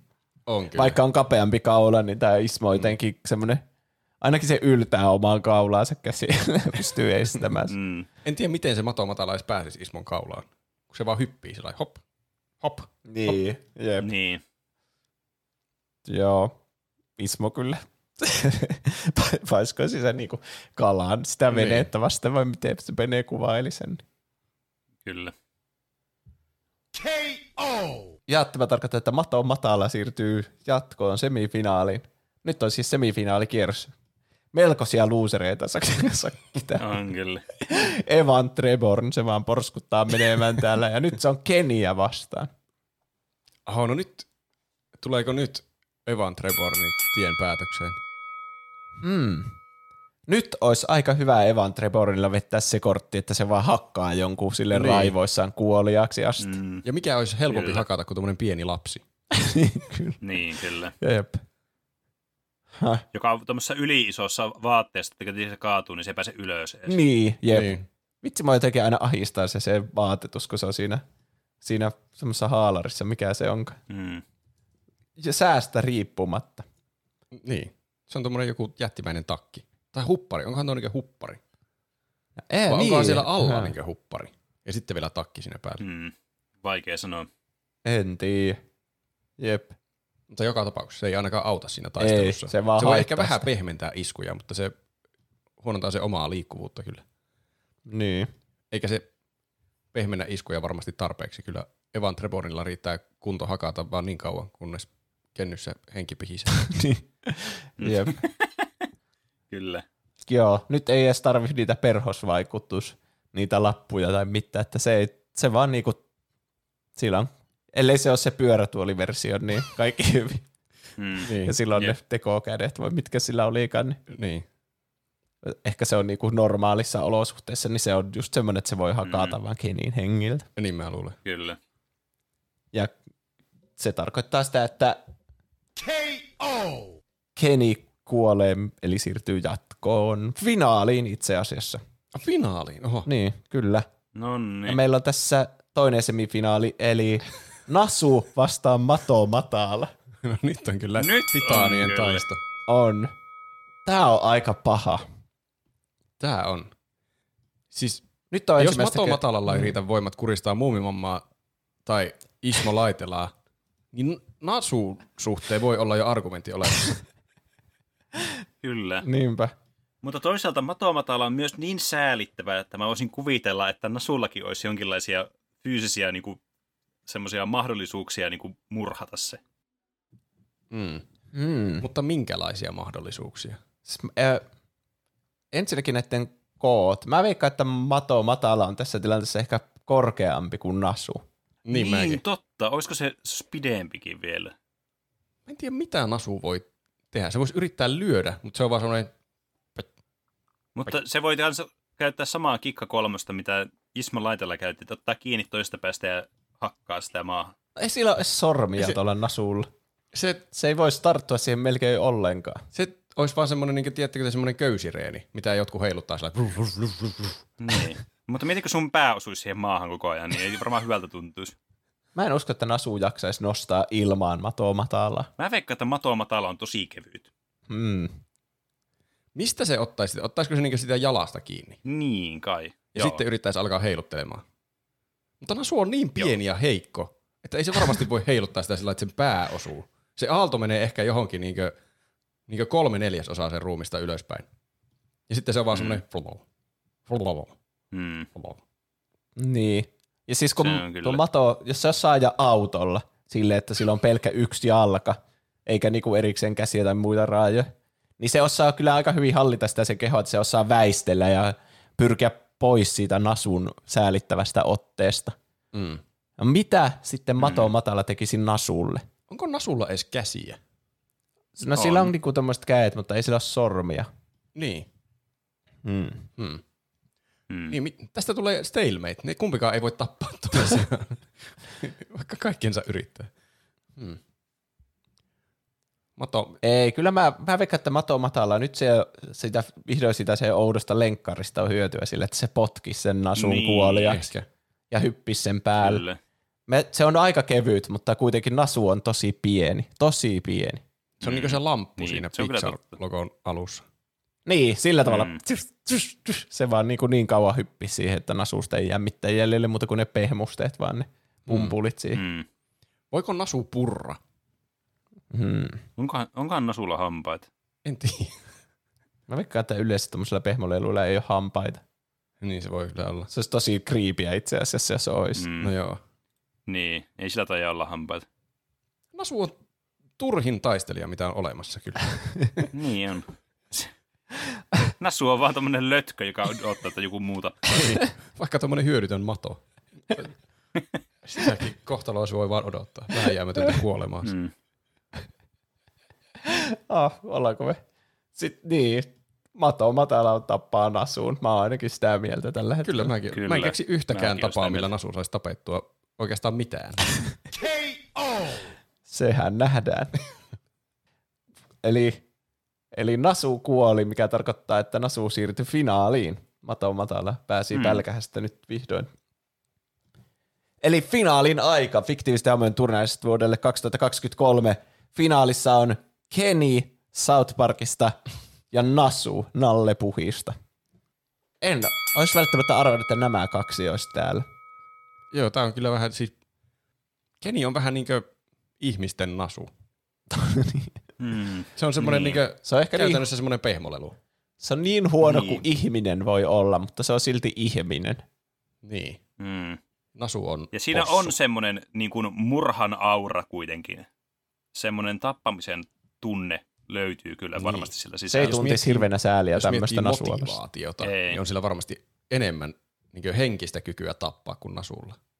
Niin. Niin. Mä kuvittelisin, että se repisi nasun noi raajat irti.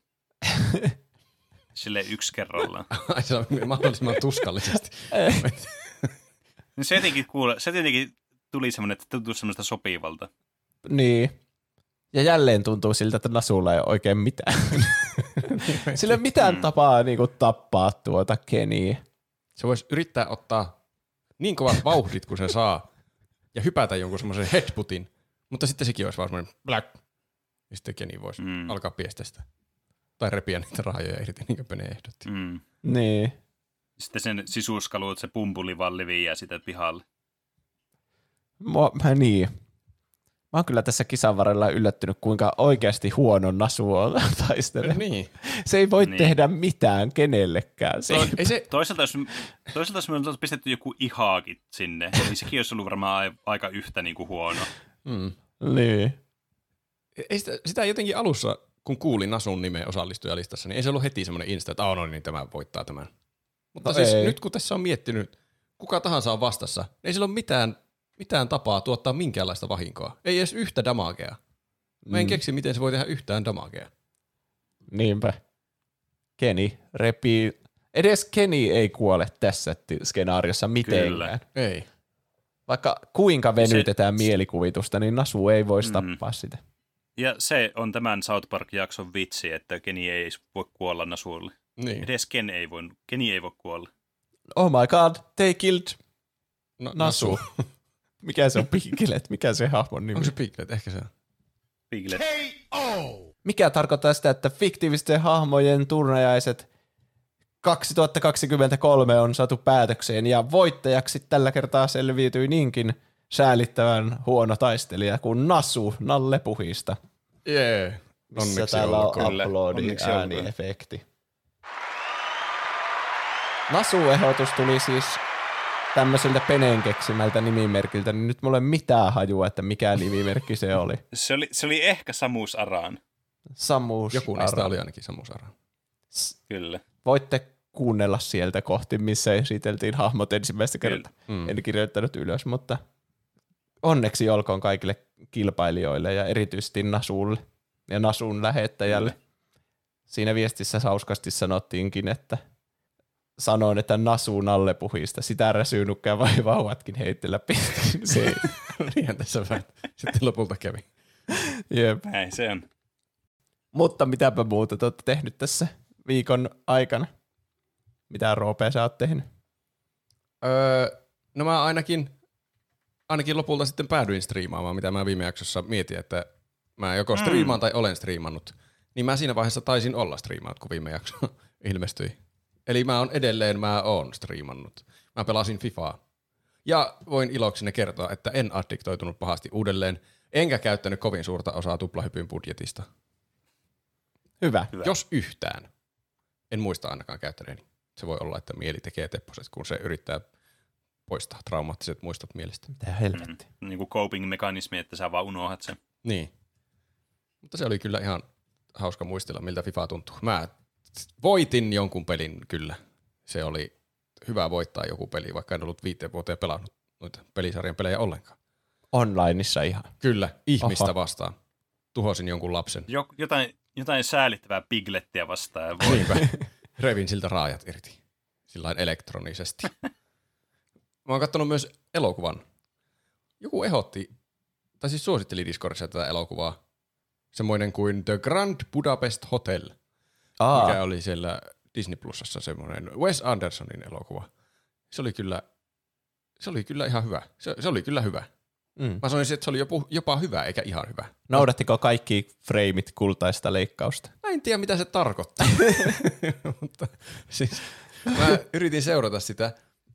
sitä. Sitä mä en osaa sanoa, noudattiko ne kultaista leikkausta, mutta ainakin se oli tosi jännä. Kaikki oli sellainen tosi keskitetty. Niin, että se on.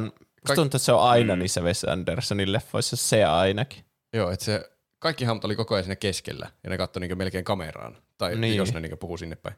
Mutta, ja kaikki oli muutenkin sellainen niinku jonkun pinnan tasoisesti se kamera liikkuu koko ajan sillä että se oli niinku, mm.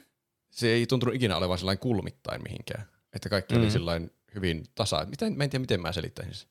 Ehkä se pitää katsoa se elokuva, niin sitten huomaa, mikä se, mitä mä yritän sanoa. Mutta se, se oli kyllä, kyllä mä tykkäsin. Se oli ihan hauska tarina. Siinä oli ö, kivoja huumorikohtia. Bill Murray oli joskus jossain väessä siellä, ja Ralph Fiennes. Joo. Mm. Mitenköhän se nyt piti sanoa se nimi? Onko se Ray Fiennes? Ray, Ray, Ray Fiennes. Se oli kyllä hyvä. Musta tuntuu, että sen nimi muuttuu aina joka kerta, kun sitä pitäisi lausua. Mutta se on kyllä hyvä näytti. Se oli hauska siinä. Se oli hupsu hahmo. Kaikki hahmot oli mm. jollain tavalla hupsuja. Wes Andersonin elokuvat on outoja. On. Niissä on omaa taikaa, kyllä. On kyllä. Mm. Mitä Pene on tehnyt? No, tosiaan tuli tuossa niin hommattua, niin kuin mä viime jaksossa sanoin, niin tuli hommattua Baldur's Gate kolme. Sitä jonkun verran ehtinyt pelata, mutta en ihan hirveästi, kun lähdettiin mökille viettämään lomaa, niin on ollut kaikkea muutakin tekemistä.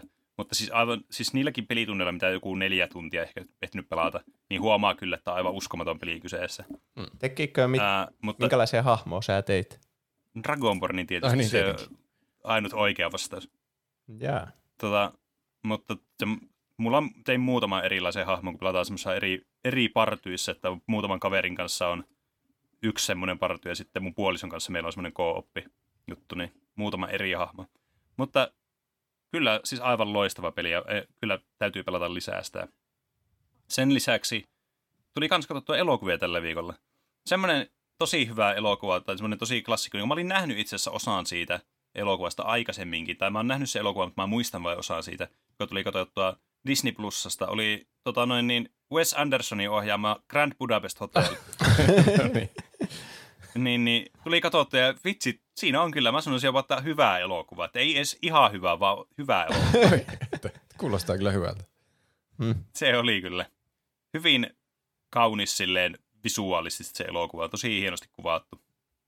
Ää, mutta ei siitä sen enempää, kun Roopekin jo mainitsi katsoneensa, että mä, tää ai, mä, aihe vaan niin kuin lähestyy ja lähestyy tämmöistä pistettä, että se on pakko tehdä tässä jossakin vaiheessa, kun me muistaa vielä tästä elokuvasta jotain.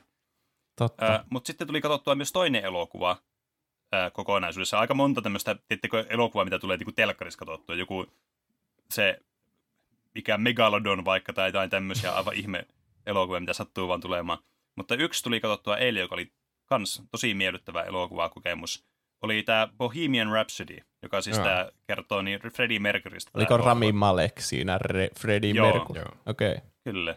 Oli oikein miellyttävä niin elokuva kyllä. Oli tosi kiva kuulla kaikkia huikeita biisejä, mitä Queen on tuottanut ja luonut meidän korvanystyröille, että voidaan kuunnella niitä. Niin se oli kans kivaa, että siinä sai kuunnella näitä kunnon bangeribiisejä sitten sen elokuvan aikana. Öö, mitäs Juuso on tehnyt? Minä olen, mäkin striimasin, mä striimasin mm. Dreamsia. Se oli hauska, mm. hauska striimi mun mielestä. Siinä tuli niitä erilaisia kaikkia pieniä pelejä. Kannattiin katsoa se, se on Twitchissä varmaan vielä katsottavissa jonkin aikaa. Mä en muista ikinä mikä aika se on. Mutta mä laitan sen Patreonin mm. kanssa sille, että kaikki, kaikilla tiereillä olevat pystyy katsoa se sieltä. Hmm. Okei. Okay. Uploadissa meni varmaan joku viisi tuntia. Siinä, mutta... siinä varmaan meni. Mutta mä huomasin, että sinne voi laittaa niinku videomateriaalia tai kymmeniä tunteja, mm. niin ajattelin, että sama laittaa sinne, jos joku niin. sitä ei... Mä oon itse niin. mm, asiassa miettinyt, että meillä, meillä varmaan pitäisi olla joku semmoinen vodikanava, missä olisi vaan suoraan vaan noin niin. kaikki vodit vaan noista striimeistä ilman mitään editointia. Niin. Se olisi kyllä varmaan hyvä. Jep. Mä en ole monesti niitä itse silleen niin kuin nauhoittanut siitä, mutta nyt mä mietin, että on no, samahan se olisi nauhoittajalle, että johonkin. Ah niin sä nauhoitit, mm. sä et ladannut sieltä Twitchistä sitä. Olisiko se voinut silleenkin? Voi helvetti. Mä en ikinä se olisi. tulee parempi laatu sinne, jos sen nauhoittaa. Laatu niin, oli aika on. hyvä. Joo. Mä pelasin semmoista siis Slenderin, joka oli tehnyt sinne. Semmoisen, että etsi kahdeksan sivua ja Slenderman jahtaa sua, niin mä säikähin ihan hulluna. Ja mä katsoin sitä jälkeenpäin sitä lähetystä. Sä säikähit ihan hulluna. Niin. Ja siis mä näytän siltä, että mä alan itkeä siinä, kun mä pelaan sitä, kun mulla meni jotain silmää siinä. Niin, sulla meni jotain silmää siinä. Ei yhtään. Sä lähdit johonkin vessaan itkemään. Niin. Ja semmoinen hassu fakta siinä oli, että mä katsoin, että kun mä aloitin se striimi, että kolmekymmentäkolme ihmistä katsoo sitä, niin sitä Dreamsia, niin kuin Twitchissä sillä hetkellä. Mm. Niin, niin sitten kun mä striimasin sitä ja siellä oli maksimissa joku sen verran ihmisiä, niin puolet koko maailman Dreamsin katsojista on ollut Tuplahypyn Twitch-kanavalla. Eikö olekin siistiä? Me ollaan massiivisia. Vitsi mikä fleksi. Kyllä. No toi on kyllä. Seuraavana samaa tehdään Call of Duty-peleillä. Siinä on saavutus kyllä. Ja sitten kyllä. God of War Ragnarokissa mä oon ihan loppukahinoissa, että ne hahmot ja puhuu silleen, että tästä ei ole paluuta sitten. Mä oon silleen, no. joo joo. Mä oon pelannut tätä jo monta, yli puoli vuotta, niin ei se haittaa.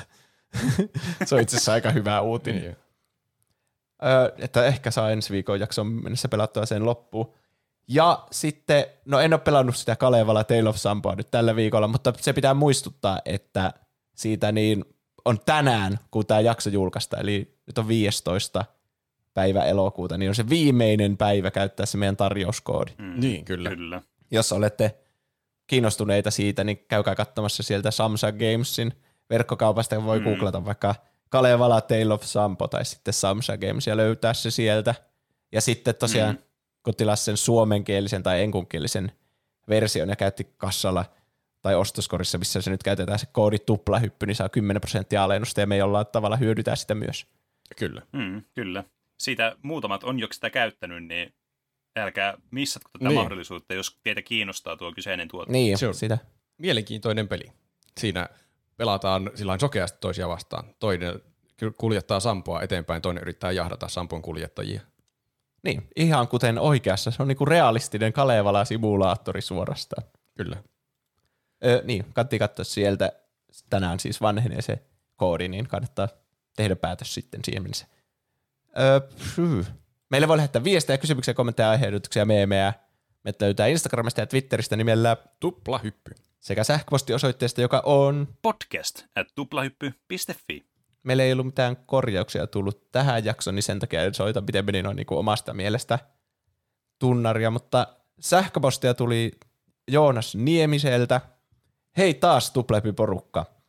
Tovi on taas vierähtänyt ja yli kaksikymmentä jaksoa on tullut jälleen kuunneltua. Mökillä on poimittu mustikoita ja tänä aikana Tuplahyppyä tultu kuunneltua. Alla kommentteja jaksosta kaksikymmentäyksi eteenpäin ja myös uusimpien jaksojen osalta. Pahoittelut jo nyt kärkeen taas kerran aivan li- liian ylipitkästä e-mailista. Joo, se, on, se oli semmoinen, mitä ei voi mitenkään realistisesti lukea jakson aikana niin kokonaan. Mm. Nyt viestin pituus lähinnä jaksokommenttien ja aiheehdotuksien muodossa. Please yrittäkää tiivistää kautta leikata teidän podcasteja hirveä työ kuudella näitä yli kolmen tunnin jaksoja. Syytään Roopea näistä kolmen tunnin jaksoista. mä, en, mä en tiedä, oliko tämä niinku vitsi vai oliko tämä sanottu totisesti, mutta noin voin sanoa, että kaksisataaviisikymmentä jakson kokemuksella, että näin ei tule tapahtumaan tai ole tullut tapahtumaan. Tässä on sanotaan niin. vitsi, vitsi. Viitoten ah. jakson kaksisataaviisikymmentä loppuränttiin. Okei. Okay. Mä, mä en usko, että meillä kovin montaa yli kolmen tunnin jaksaa kuitenkaan on. Mutta mm. saat, mä sanoisin, että ihan kourallinen, mutta saattaa niitä oikeasti olla vaikka kymmenen. Mm.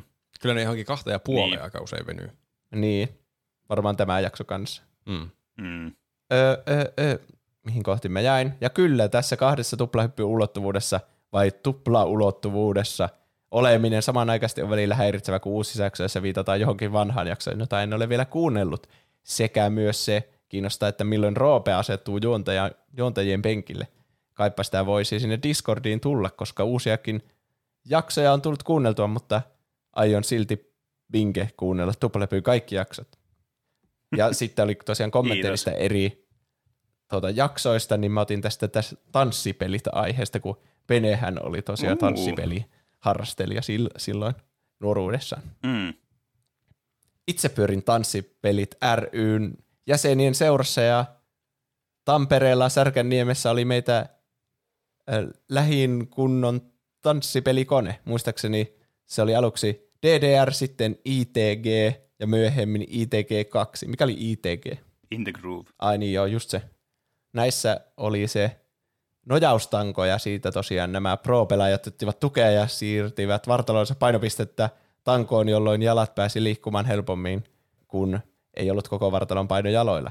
Meillä oli kotona semmoinen rullattava tanssimatto vanhalle P S kaksi -liittimellä, vanhalla P S kaksi -liittimellä näppiksen paikalle. Oi niitä aikoja ennen useampia U S B-portteja. Yhdellä hieman varakkaammalla kaverilla oli sitten se metallinen tanssimatto, mutta tällähän ne itse sai lähinnä pelata, koska oli sen verran arvokas. Ei antanut kaveritten pelaa. Monesti osallistuin eri tanssipeliskaboihin laneilla, anime, koneilla ja neko-koneilla, mitä Jyväskylässä ja lähiseuduilla oli. Sijoituin ihan ok, mutta kyllä sitä jäi yleensä pois kärkikahinoista, kun tanssipelit ry:n pro-jäsenet tahkoisivat menemään näissä myös. Ja sitten siellä oli aiheehdotuksia, muun muassa Sunshine-elokuva. Mielestäni aliarvostettu mm. skifitimantti, jota suosittelen lämpimästi. Pun intended, jos ymmärrätte. Ymmärrätte, jos olette leffan nähneet. Katsottavissa nyt Disney Plus ja Viaplay vuokrattavan. Okay. Sitähän mekin ollaan suositeltu tällä. Joskus se olisi kyllä ihan hauska aihe joskus.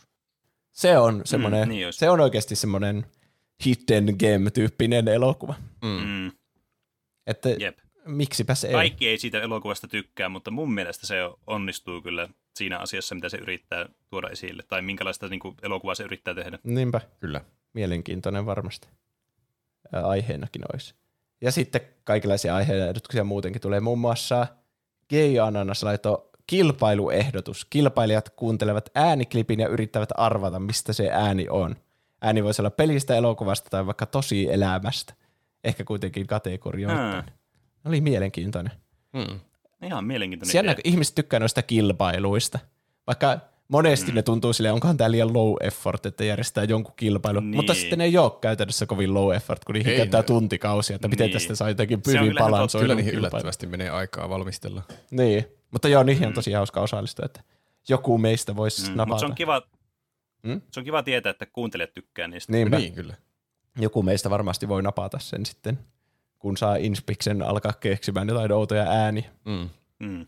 Meitä voi tosiaan tukea Patreonissa tässä ootellessa sitten. Meitä voi tukea Patreonissa. Öö, patreon piste com kautta tuplahyppy osoitteesta löydätte meidän Patreon-sivustomme. Siellä voi laittaa meille yksi euro per kuukausi tai enemmän, niin paljon kuin ikinä haluaa laittaa. Vaikka miljoonia ja miljoonia, jos on niin paljon laittaa. Uh, kyllä. Me ei pistetä vastaan. Mm. Jos taas haluatte laittaa kymmenen euroa tai enemmän, niin sitten saatte erityisominaisuuksia teidän jäsenyyteenne.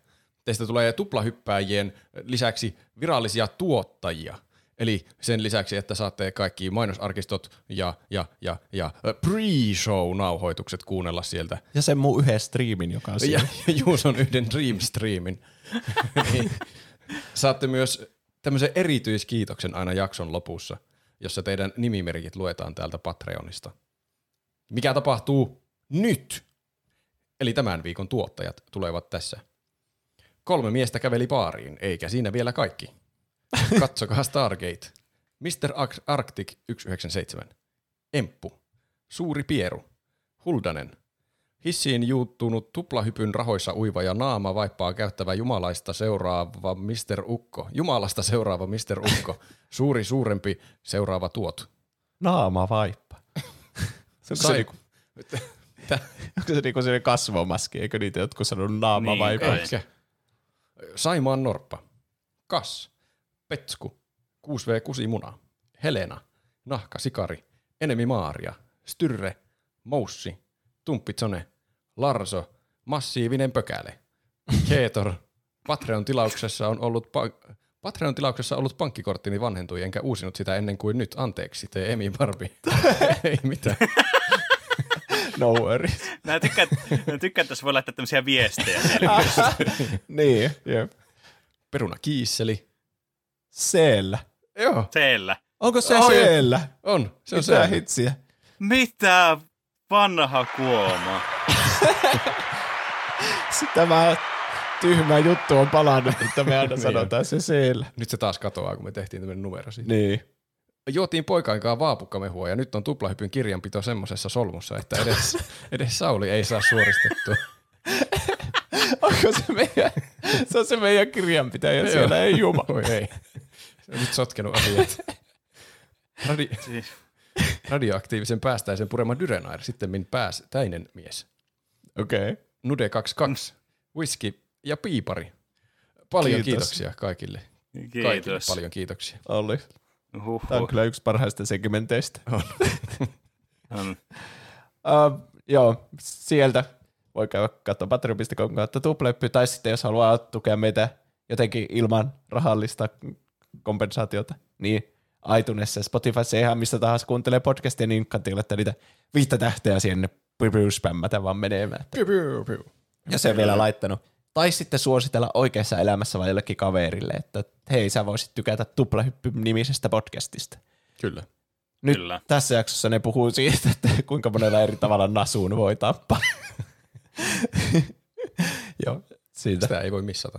Niin, erittäin, erittäin mielenkiintoinen jakso. Tai Call of Duty. Kaikki pelaa Call of Dutya, ainakin mm. kaikilla joku kosketuspinta. Mm. Mm. Tai sitten käyttämällä Tuplahyppyä oheistuotteita, tää löytyy tästä tuplahyppy piste fi kautta kauppa. Ja sitten tosiaan se koodi tuplahyppy vanhenee sinne Samsa Gamesiin, Kalevalaa, Tale of Sampo -peliin tänään. Niin hmm. Jos peli kiinnostaa, niin nyt saa vielä alennusta ja voitte samalla meitä Kyllä. tukea. Sen jälkeen kampanja on ohi, eikä me enää ikinä mainosteta sitä että peliä tässä, ellei me järjestetä uutta kampanjaa menestykseen takia. Niin. Joten muistakaa se. Öö, eikä siinä muuta sitten. Eikä siinä. Eikä, eikä siinä. siinä. Semmosta. Kiitos kaikille, jotka kuuntelitte ja laitoitte viestiä. Kiitos, ja kiitos, kiitos. No, oli tosi hyviä hahmoja tänä vuonna tuossa. Oli kyllä. Jälleen tuli tommosia kyllä. ihan seko-kombinaatioita sinne, että kyllä. sai kyllä naura. Toivottavasti äh, Fiktiivisten hahmojen turnajaiset on back ja kaikki kehuu sitä ja se on sitten ensi vuonna taas isompana kuin koskaan mm. ennen. Kiitos, kun olitte mukaan. Kiitos. Kyllä, mulla jäi ainakin hyvä olo näistä turnajaisista. Hyvä. Palataanko näin. Sitten aiheeseen ensi viikolla? Näin tehdään. Tehdään näin. Nähdään ensi viikolla. Näin Heitä näin. Hei. Ensi viikolla. Heippa. Moi moi.